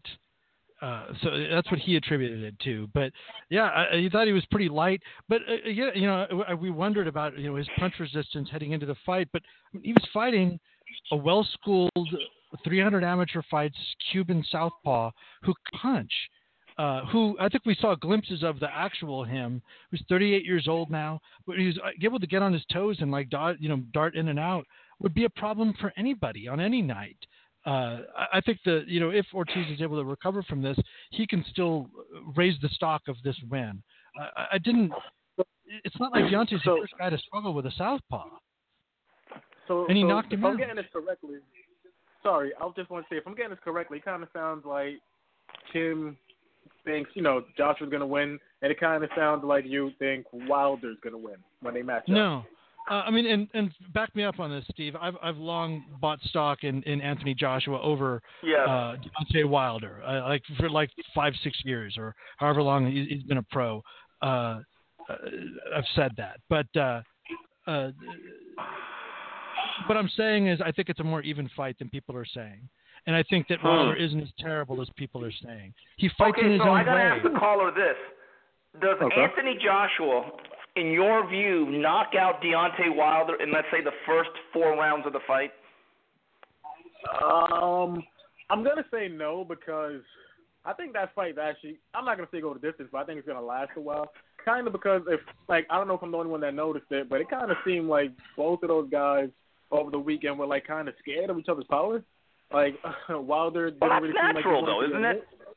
I mean, that that, yeah, that so that's why I think. But that's why I think it's gonna last more than four rounds, though. They're they're both Hmm. really big punches. Okay.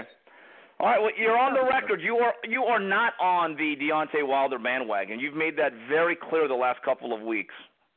yeah, absolutely. And I actually thought that Ortiz was gonna win, so I'm a little upset about that. But um, Okay. But one more thing I want to um just kind of talk about, Kim. I definitely disagree with you that uh, Uzcategui, I believe that's how you pronounce it. I don't Yeah. think he's even. I don't think he's. sorry, that's a really friggin' hard name to to say. Call him But, um, I don't Bolavita. Eh, yeah, I'll pass. But um, I don't think he's even money with anybody. Um, I think um, what you call it? What's that guy name? Um, Benavidez will beat the hell out of him. And just to kind of touch on it, am I the only one that kind of? I'm, I'm not to the extreme that Paulie went. Where I think he sent out a tweet, or I think he said in the interview that Andre Dirrell is the most talented that never won a major world title, like ever. I'm not going that far. Oh yeah, that was ridiculous. That that listen, both networks are really bad at the hyperbole. Seriously, it's not just Showtime, but that well, that was pretty eye opening. And wait a minute, you're saying that Bolavita would not have a shot against a guy that just one fight ago went life and death with Ronnie Gavril? Are you sure? Uh, okay. Even, uh, even, all right. So let me ask you a question then. Do you think that um, how however you say the guy's name, do you think that he can beat um, Andre's brother? Anthony Dirrell? Yeah. Absolutely, absolutely, So yes. think- So who's the better Dirrell? Um, that's a good question. Who, who Well, is? I really don't know. I haven't really thought about it to be honest with you. And I, I would Ooh, say t- ooh. to the matchup with Benavidez, uh, the, the the weakness in both Benavidez brothers, but they like to fight on the inside, and they they tend to, to give up ground. You can't give up ground against Uzcategui. Uh, that guy, that's what he's looking to do. Uh, I, I think it's a it's a hard win, but uh, Benavidez is going to have trouble coming forward. Just, Yeah. Um, just, Anyway- just- oh, sorry. Just one last thing before I let you guys go. Sorry. Just really wanted to know um, about the sanctioning bodies. Like, how, like, does the money like kind of differ? Like, how much are the how much are the fees? And like, how often does that happen? Because I just kind of get like puzzled when guys just give up belts like they're nothing. Like, what's Well, kind of the parameters of that? You, you- sometimes at fights, uh, like let's say a Golovkin Canelo, they'll just take a capped number, but it's usually uh, like around a, per, a couple of percentage points. But it's the price of doing business. Anyway, thank you for the call three four seven two one five seven five nine eight. Gabe, couple things here about that card. I sent you a text early on Saturday afternoon, and my source was right on. Charles Martin nearly stepped in for Luis Ortiz because there was questions about his blood pressure levels. I think to me that totally vindicates Luis Ortiz, doesn't it? The fact that they actually had to have this guy warming up in the bullpen the day of. Yeah, yeah. It's uh, apparently he's got high blood pressure. you know, and it's not. Uh, it shouldn't preclude him from putting on a good fight, or you know, it, it keep him out of you know being able to compete. Uh, he put up a good show. I, I think he. I don't think we saw the best of him, and I, I I kind of wonder, you know, uh, should guys have 300 fights? You know, what's a good amount Well, of uh, pounding for a long for time, he didn't have any choice. It's not like he could turn pro at age 21. I mean, let's face it, he was Yeah. under a system where there was no professional boxing. Also, Bolavita, uh, with the B12 shot and cranberry juice, I guess turned his piss into a very unusual hue. Uh, I didn't know what that was all about. Good grief. Anyway, three four seven two one five seven five nine eight. Gabe, who's next? Yeah, send in Dr. Marquez. Uh, I'll Yeah. investigate that one. 703, you're live on the next round. 703? Okay. Uh, 281, you're live on the next round. 281. Hey guys, this is Nate. This is Nate. Hey, what's going on? How you guys doing? Good. Talk to us. Oh, so I was kind of like uh, uh, one of the guys from before, where I didn't hadn't heard anything about Canelo today until uh, until you guys came on. So that was that was kind of a surprise.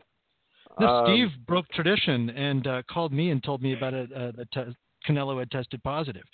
Uh, it was it was kind of crazy. You know what's I was- funny? When I got that email from Golden Boy, and it's a statement from Golden Boy, I thought it was going to be about Oscar's tweet this morning about, hey, Deontay Wilder, if you want a real promoter so you can make real money, give me a call. And I thought maybe someone from Wilder's camp or Lou DiBella raised hell about it, about torturous interference, and that Oscar was going to have to clarify, hey, I'm not trying to steal anyone's fighter here. That's what I thought it was going to. When I read the statement, I was like, oh boy, oh boy. Well, let me to that. But your point, uh, can it be torturous interference if there's no contract? yeah, exactly. That's the that's the thing. Who is his promoter? Who are you really stealing him from? you know.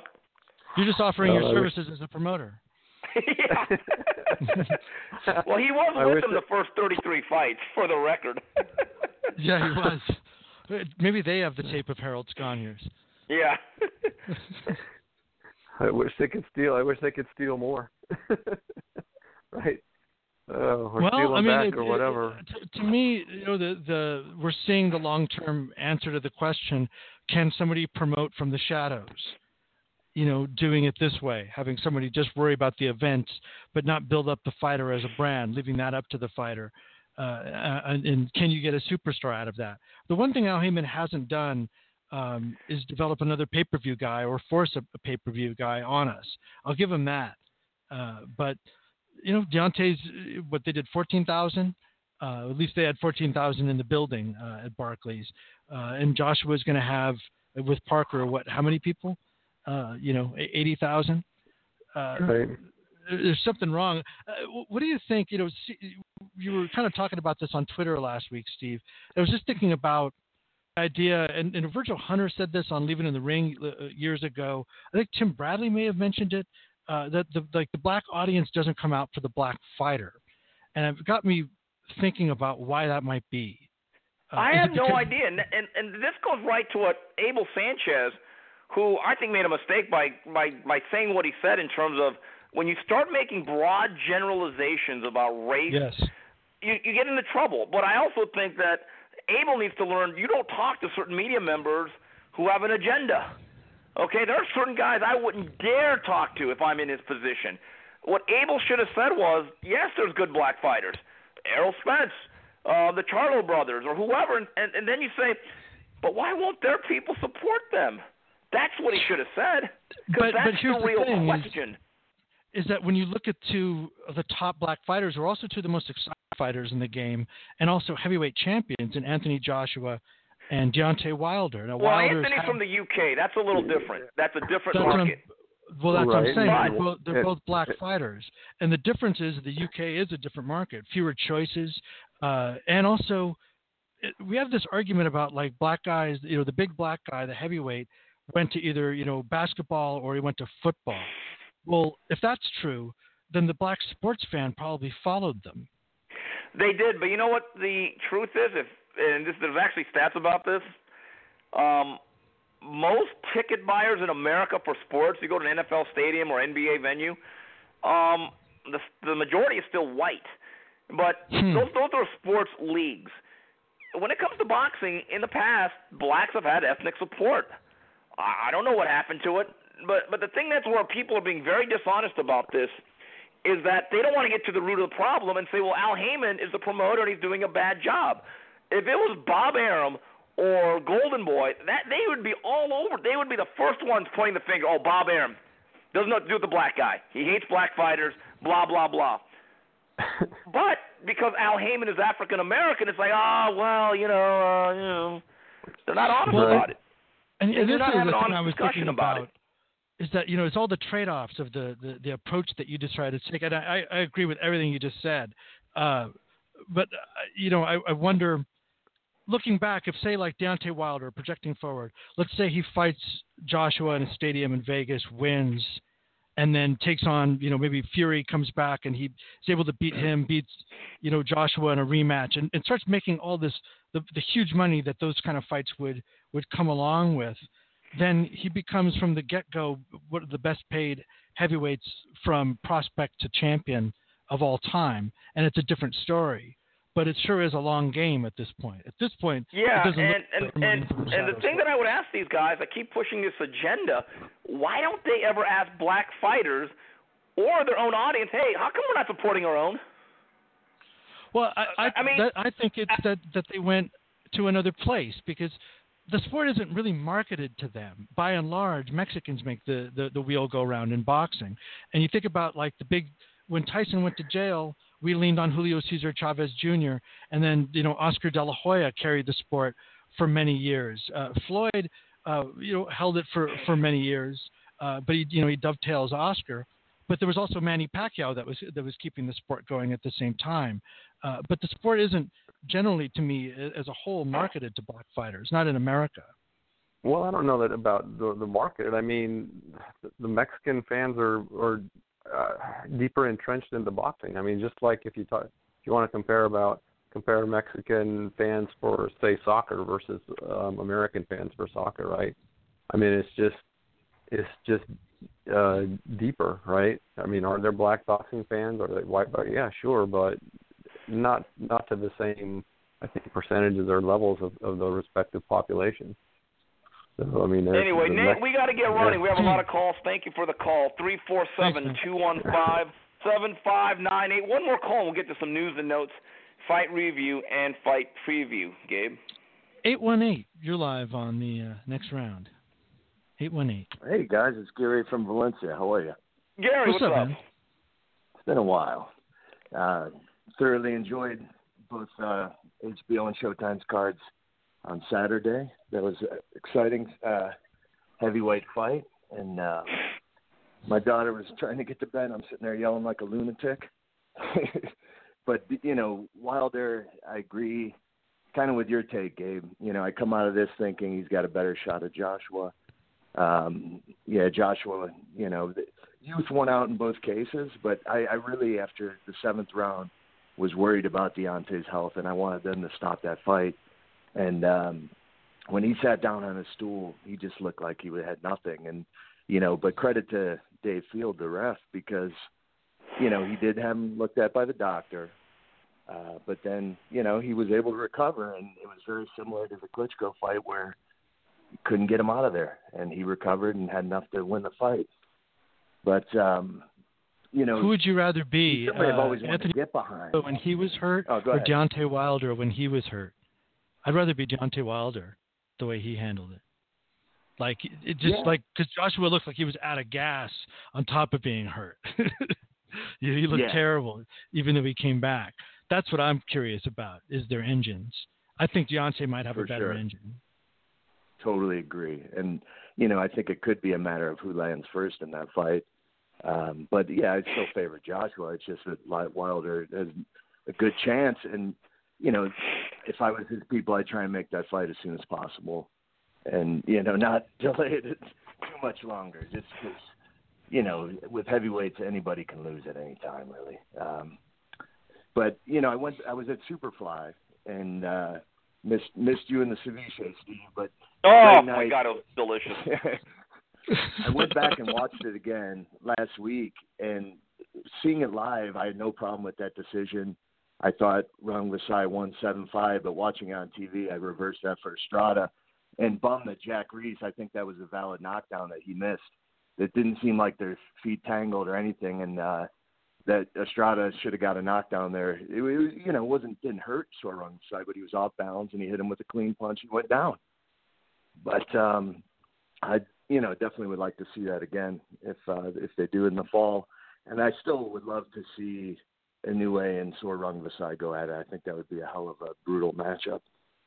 Yeah, and I think um, Inoue has moved up to 118 though, so you know there Yeah. you go. Yeah. Gabe, do you ever break out the fight night champion anymore? Oh man, you know it's been a long time. Actually, no, I, I Really? don't. Uh, yeah, it's uh, Occasionally I do. it's down in the But, storage uh, space. Uh, but yeah, you know, uh, those those were the days. I, I really wish we did ha- get a boxing game. I remember talking to somebody at EA. This is like three years ago, and Yeah. uh, and asking about, you know, it was when the UFC game was coming out. Uh, you know, what about the boxing game? And it's just too uh, uh, too divided. It's like too hard to go to each fight camp and make a separate deal with them because we're not a, a a normal sport. But you know, maybe somebody could call out Yeah. Haymon and you know, but uh, Yeah. yeah. Yeah, I, I mean, out. by the way, what what kept them from making a PBC video game? And Something. you go back to the marketing of these fighters. Gabe, I see a lot of fighters now making their own merchandise, like Golovkin, Canelo stuff. Do the the can you buy one T-shirt from a PBC fighter that's licensed by the PBC? Yeah, Seriously. there's no apparel. That is true. Why is there no? I mean, apparel? Danny Garcia makes his own, the DSG line, which is very popular on Twitter. Sarcasm. Well, because I, but I mean, think you, know, it's, you can't really. They're not really a league, so I guess maybe that's it. You know. you know, Yeah, I mean, yeah, what a bad managing of all that money. That's unfortunate. Those, those guys really screwed the pooch. But Yeah. um, thanks for the call, guys. All right, guys. Uh, let's go to the Twitter timeline real fast here before we get to some news and notes. Uh, Easy Ed was here, and I just accidentally pushed the button. All right, Easy Ed says Wilder managed to tie up Ortiz to a degree when buzzed. With Joshua, I don't see that as an option. Don't think anyone in the division has the strength to do so. It's why I question his chances. Easy Ed, I tend to agree with you. Okay, I like moving on to the uh, fight review. Listen, Sergey Rabchenko was chosen for a reason. Kell Brook, though, Gabe, and this is a very short sample size, and it was a carefully handpicked opponent. Technically and fundamentally, this guy's always been good, Special K. He's solid. Dude, his legs, like his, he's solid through and through. Like, how did that dude make welterweight? He looks super strong. He looked good. A uh, little stiff up the middle. He can be touched. I, I was more worried about him being touched up the middle though, because he had both eyes eyes broken. Well, that's the Uh, question, Gabe. he could still shoot out punches. There's no doubt. I mean, his his fundamentals are good. Like you watch him and you tell a young kid that's kind of how you want to do it. His stance, the way he holds his hands, placement of the feet, and the technique.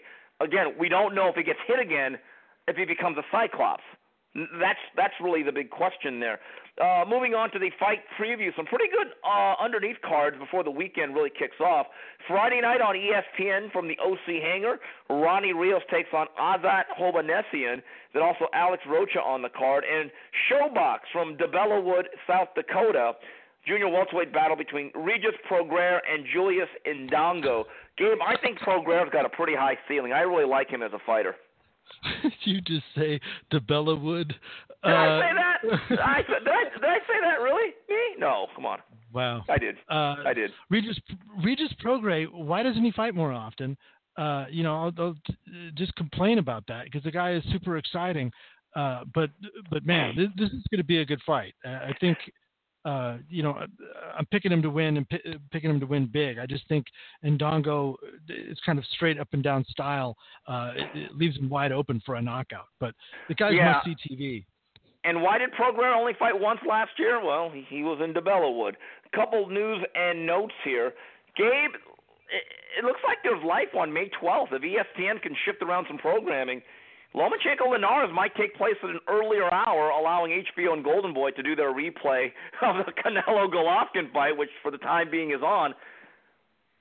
God bless ESPN if they make this happen. Uh, that would be a beautiful thing. And I just don't, in this day and age of a la carte viewing and, and people that binge watch, you know, all of Westworld or whatever, uh, you know, all in just like a 12 hour span. Like, why are we worrying about the replay of a fight that happened a week before? Like, let's just let go the old ways of doing things, shall we? Yeah, and as someone pointed out to me, go Steve, it's not like they only show the replay once. It's actually shown a lot of times after the original viewing on that Saturday after. And Gabe, April 14th, there will be no Pac-Man. Manny Pacquiao will not be in on that card at the Mandalay Bay in Las Vegas. Gabe, the IRS wants its money. I don't think we're ever going to see Pacquiao fight again in the states. Really? Yeah. Wow. Well, this is kind of like Joe Louis all over again. The issues with the IRS and taxes and mismanaged money. I mean, Bob told me last week that he's got a group. Uh, Manny does. Mean, I'm by group. I think he means Mike Koncz in Kuala Lumpur and China, trying to raise funds for a big fight. So we'll see where that goes. And Gabe was announced today by Showtime, and, and this was not a surprise to anyone with the IQ of 20. Omar Figueroa dropped out of his fight against Adrian Broner yesterday, but coming out of the bullpen, I believe, is a superior fighter and a better matchup. Jesse Vargas now will take on Adrian Broner April 21st on Showtime from the Barclay Center, and also on this bill will be Jermall Charlo against Hugo Centeno, and then Gervonta Davis taking on Jesus Cuellar. Gabe, that's a very good looking triple header. I look forward to that night. Yeah, Davis Cuellar, that could be a, a fun little fight. Did uh, Figueroa injure his discipline bone, or what? What was the? they say the shoulder, and I'm Oh. just like, you know what? That kid needs help. He he really does. I I just the guy has a DUI. I, I've heard it's not his first, may not even be a second or third. He needs help. Let's just put it that way. Yeah, you know, uh, that's just uh, the ship has sailed. You know, uh, t- you're going to find that that uh, you're going to be stuck with a lot of regrets instead of accolades. The way things are going. Uh, let's go back. Three with, four uh, seven two one five seven five nine eight. Gabe, let's go to the calls. Uh, it's been a week in the making. Uh, Nine seven eight. You're live on the next round. Guys, what's up? Can you hear me? Jimmy, now I got to get your view. You are you've been in the bodybuilding world. You've dabbled with yes, some sir. pharmaceuticals. Yes, sir. Give us your thoughts. I'm not, Stage all is yours. Listen, He might be high right now. Listen, I, I, sure, I am actually. I Only am on not life. times. Well, I'm, I'm on my meds for the whatever, you know what I mean, and I'm a little goofy right now. But no, mm. seriously, I mean, I can even DM you a picture from me back in the day, so you know I'm not talking any poop. I took pretty much everything except for HGH. When I tell you, Clenbuterol in the '90s was like M and M's. My wife, ah. who didn't even smoke weed, took it before the wedding to get lean. And I'll tell you this, and I'm not a reporter. My opinion don't mean dick. I'm just some jackass from Boston, so it don't mean shit. But if anybody thinks that Canelo wasn't fucking juicing, I only tweeted that. Oh, I'm not accusing. Bullshit. I did steroids enough to know, and I I was good enough where I'll tell you names. People can look them up online. Scott Hagan, Mr. New England. Craig Torres, IFBB Pro. I wrote up this juice thing. I got real good at it. And at the end of every fucking cycle, because what happens is two drugs you got to take. One's going to kick your nuts back on because they go dormant because you're taking in artificial junk. So you don't need your own balls. That's why your dick. Everybody says, "Oh, you get a little dick." No, your dick don't fucking change. Your balls go up inside you because they don't have to be used. And the longer you stay on, the longer it takes to kick your nuts back on.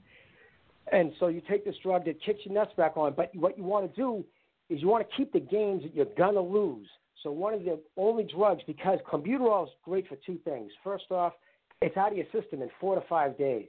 And I have a fucking cop friend who was taking fucking boatloads of it, and he got told by the BDA that he was gonna fucking be tested in three days. We fucking set three bags of fucking solution through him. He took a couple over the counter GNC drinks, and he pissed clean. So listen, and um, so clenbuterol, you take it at the end of a cycle to keep your gains. That is fucking in. That is in the Bible of Dan Duchaine's 1991 steroid handbook Bible. At the end of every cycle, and a cycle is just a period of time you're on the drug. It could be six weeks, it could be six years, and you know what I mean. So fuck that bullshit. Computer. Listen, this dude. You see the, his his trainer making those fucking French chefs that uh, you know cooking that food in the HBO special. You really think he's swinging around some local fucking you know what I mean place down there with the spinning wheel and the AC that doesn't work. Come on, he's getting the best steaks and shit. Come, it's perfect excuse. Oop, it's the meat. You know what I mean? Let's just be fucking honest. But listen, if if Triple G wanted to be a cocksucker about it, he'd just say pull a hair follicle.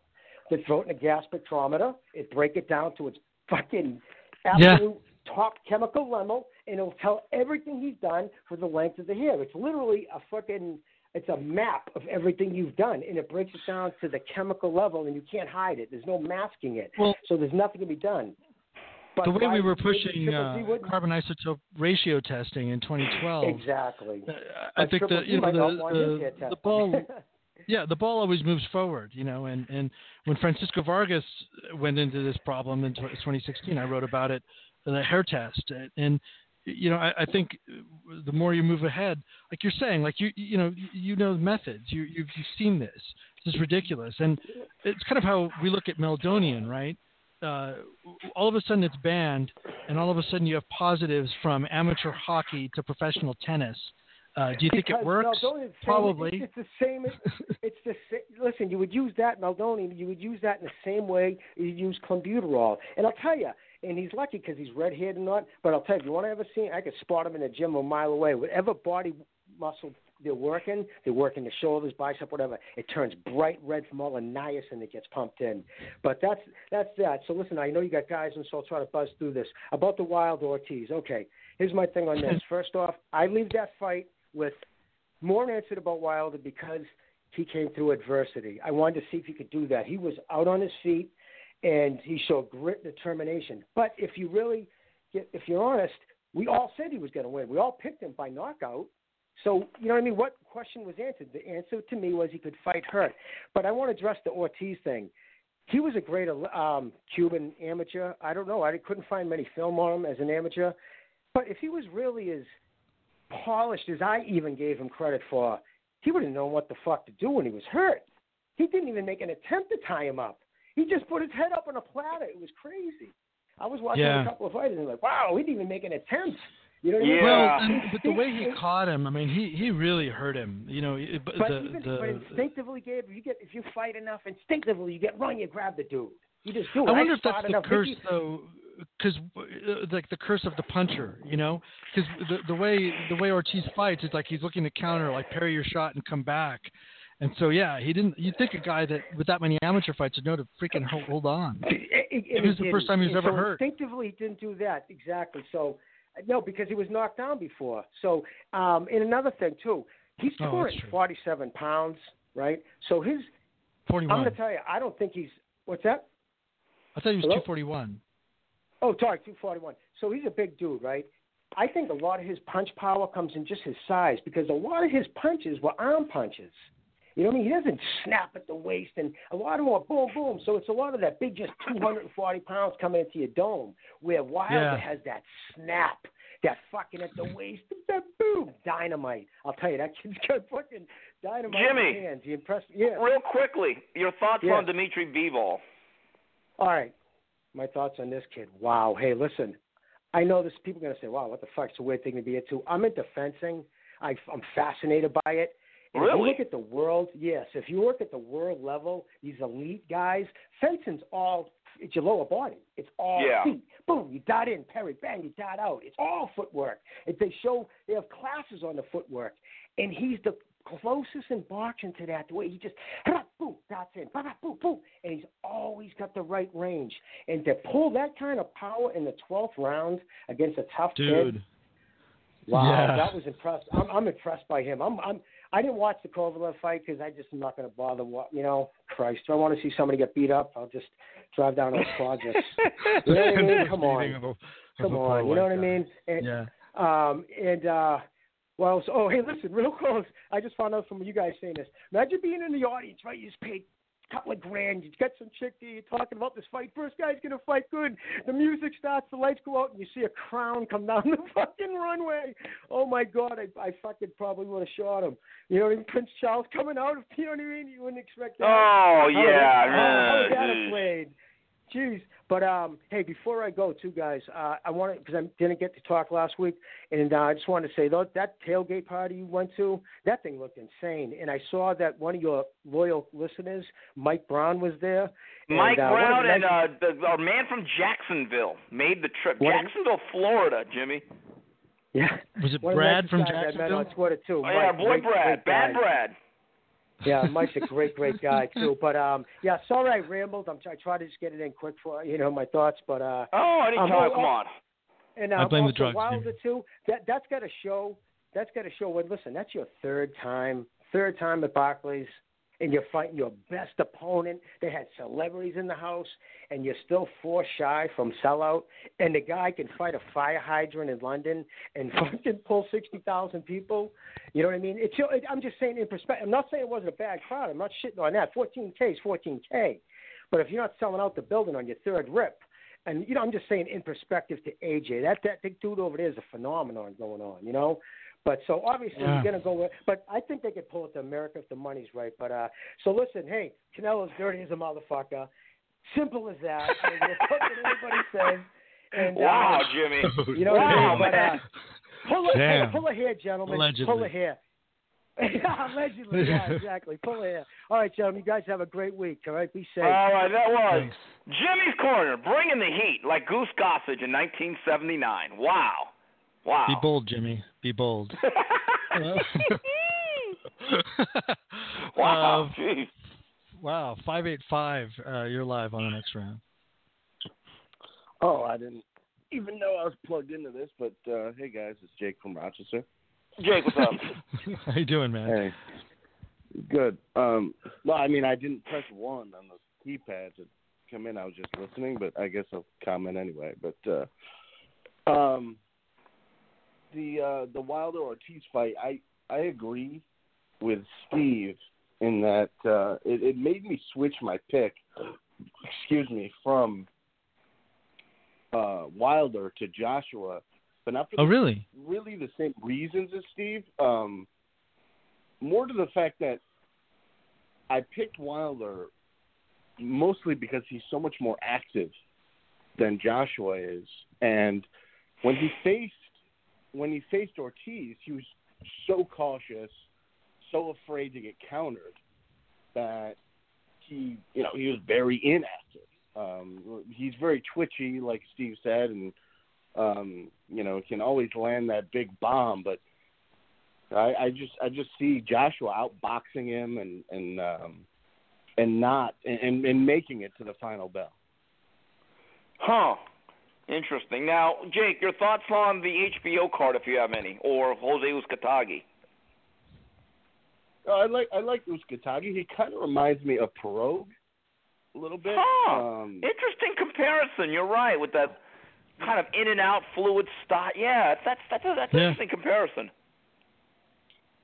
And uh, yeah, I, I I would like to see him mix it up with the rest of 168 pounders, like you said. Uh, he's with Zanfer, and uh, they have a good relationship with Top Rank. Hopefully, he can uh, beat either DeGale or uh, Truax, so we can we can see a unification fight out of that. But uh, yeah, Andre Dirrell is probably the most disappointing athletic talent maybe I've seen. Um, uh, he's got all the tools physically, but you know, just had a very strange, like, I, I, I, uh, I don't know. I, I don't want to use these terms, but it it felt to me like there were mo- moments in his career where he acted very cowardly, um, and uh, you know, I, I I guess some people are just not born with the heart of a fighter.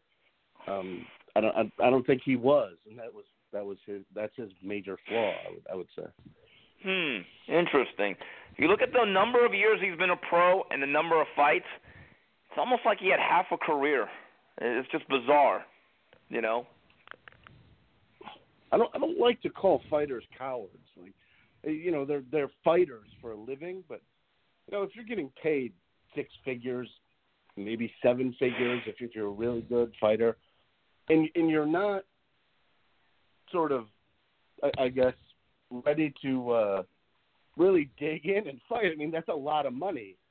No, you're you're you're I, I would that is acting cowardly to me. So Uh, I, mean, I that's that, a little harsh. I I wouldn't go that far, but you know, I I do just think think- he did not live up to expectations, Gabe. I'll say that. Yeah, and some guys have a threshold for the damage they're willing to take.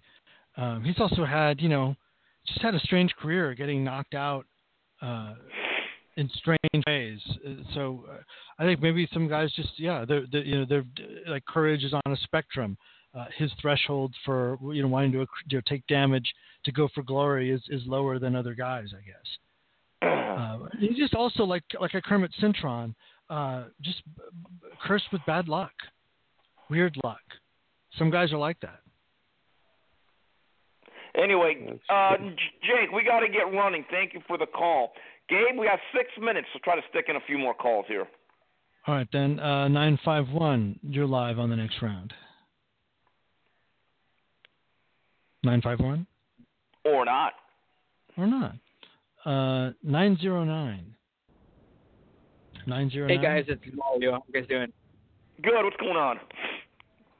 Hey, I had a quick question. Um, you know, now that this year, you know, and then uh, you know, speaking off of that last year, they're doing the fights, they're doing the great fights, like, but they're not doing anything to capture new fans.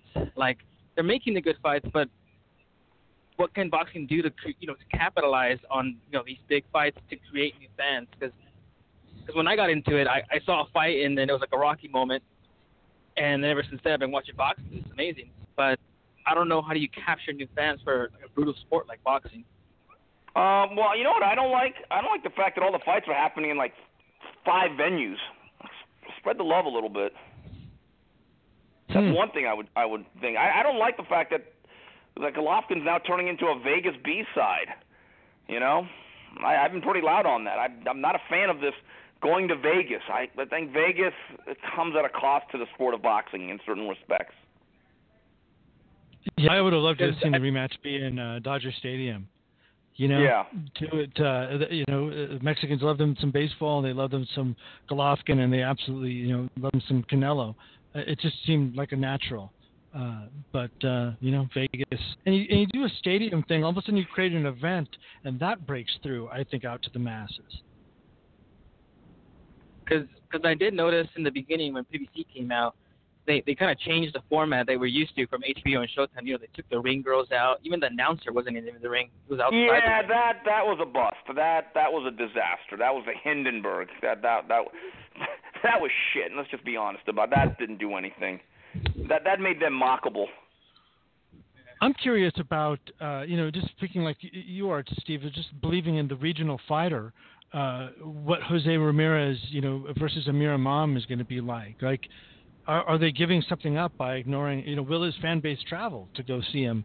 Yeah. Well, remember that's a small room, and, and let's be honest. A lot of those tickets will be sold for one Michael Conlon Yeah, that's true. on St. That's true. Patrick's Day. So, I, I Yeah. think that'll be okay. But again, yeah, you're right. Would it be a much bigger audience in Fresno? Yes, no doubt about it. That thing's like a Benetton commercial in terms of, uh, you know, nationalities. So Ramirez versus Amir. The UN.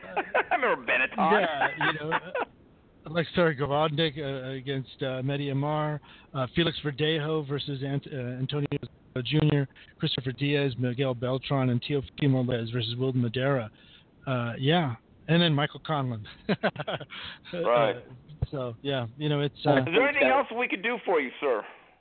No, just kind of a thought experiment. Kind of, I want All right. boxing to succeed again, but you know, I can't disagree. All right, thank you for the call. Gave us sneak one more in there. Uh, all right. Uh, where is it? 917. You're live on the next round. 917. Hey, good evening, Gabe. Good evening, Steve. How you guys doing? Good. You Good got evening. about a minute and a half. Go. Yeah, I know. I know. I'm racing the car. Uh, real quick, uh, Steve, how do you feel about your Korean brother from a Russian mother and his performance? Oh, well, he's actually a Korean mother with a Moldovan father. But yeah, I think Bivol. I know, I I think know, but it sounds better the way I said it. You know. it does. Yeah, I- mine was off. I think Bivol's the real thing. I think he's got real staying power, and if he evolves a little bit more inside the pocket and becomes a little bit better body puncher, I, we are looking at a very, very good fighter. Agree. Now the only thing, the only question I have is, uh, as far as like kind of his attitude after the fight. I mean, you put him on the undercard for a Ser- for a Sergey Kovalev fight. I'm thinking, you know, they're trying to set it up for a match. He didn't seem like he was too eager to fight him, and then neither did Kovalev. Like, what's up there? What's going on there? And well, they made it clear. I know people aren't going to like this. They're not going to fight each other this year. They're not. So that's not even on the radar. Keep this in mind. He only has 13 pro fights, Dimitri Bivol. Right, right. That, I mean, that's cool. I'm not too crazy about that because we, we can let that marinate. I'm cool with that. But let me ask you this: When did when did all of a sudden Artur Beterbiev stop being the boogeyman at 175 and out of nowhere was Dimitri Bivol? Well, I mean, because what's his career ended. I mean, he went to the PBC and, and he he went to P Bolivian C. I mean, I, I believe they're in litigation, and he might get his freedom, and then he'll go over to top rank, and then that career can resume. It's premier Bolivian champions. Yes, yes. Glad you caught that. That messed that messed him up. Is, is he who with top rank right now? Bob Arum? No, he. I think that if he's able to win the litigation and separate himself from the PBC uh, and Yvon Michel, it's a fait accompli that he will be with top rank. But there is still litigation ongoing. All right. All right. Well, listen. I don't want to be stingy. You got one more minute if you want to get in another call there. You guys. All right, uh, CJ, thank you for the next week. call. All right, well, that was a very, very eventful show, and we'll wrap it up. We've reached our two hour limit on behalf of Gabriel Montoya and rest of the Leave It in the Ring radio network of David Duenes. This is Steve Kim saying, till the next round, goodbye, everybody.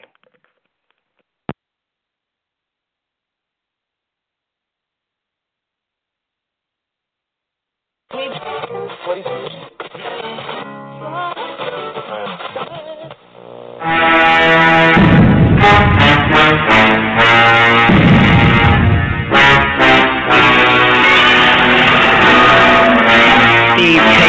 Kim.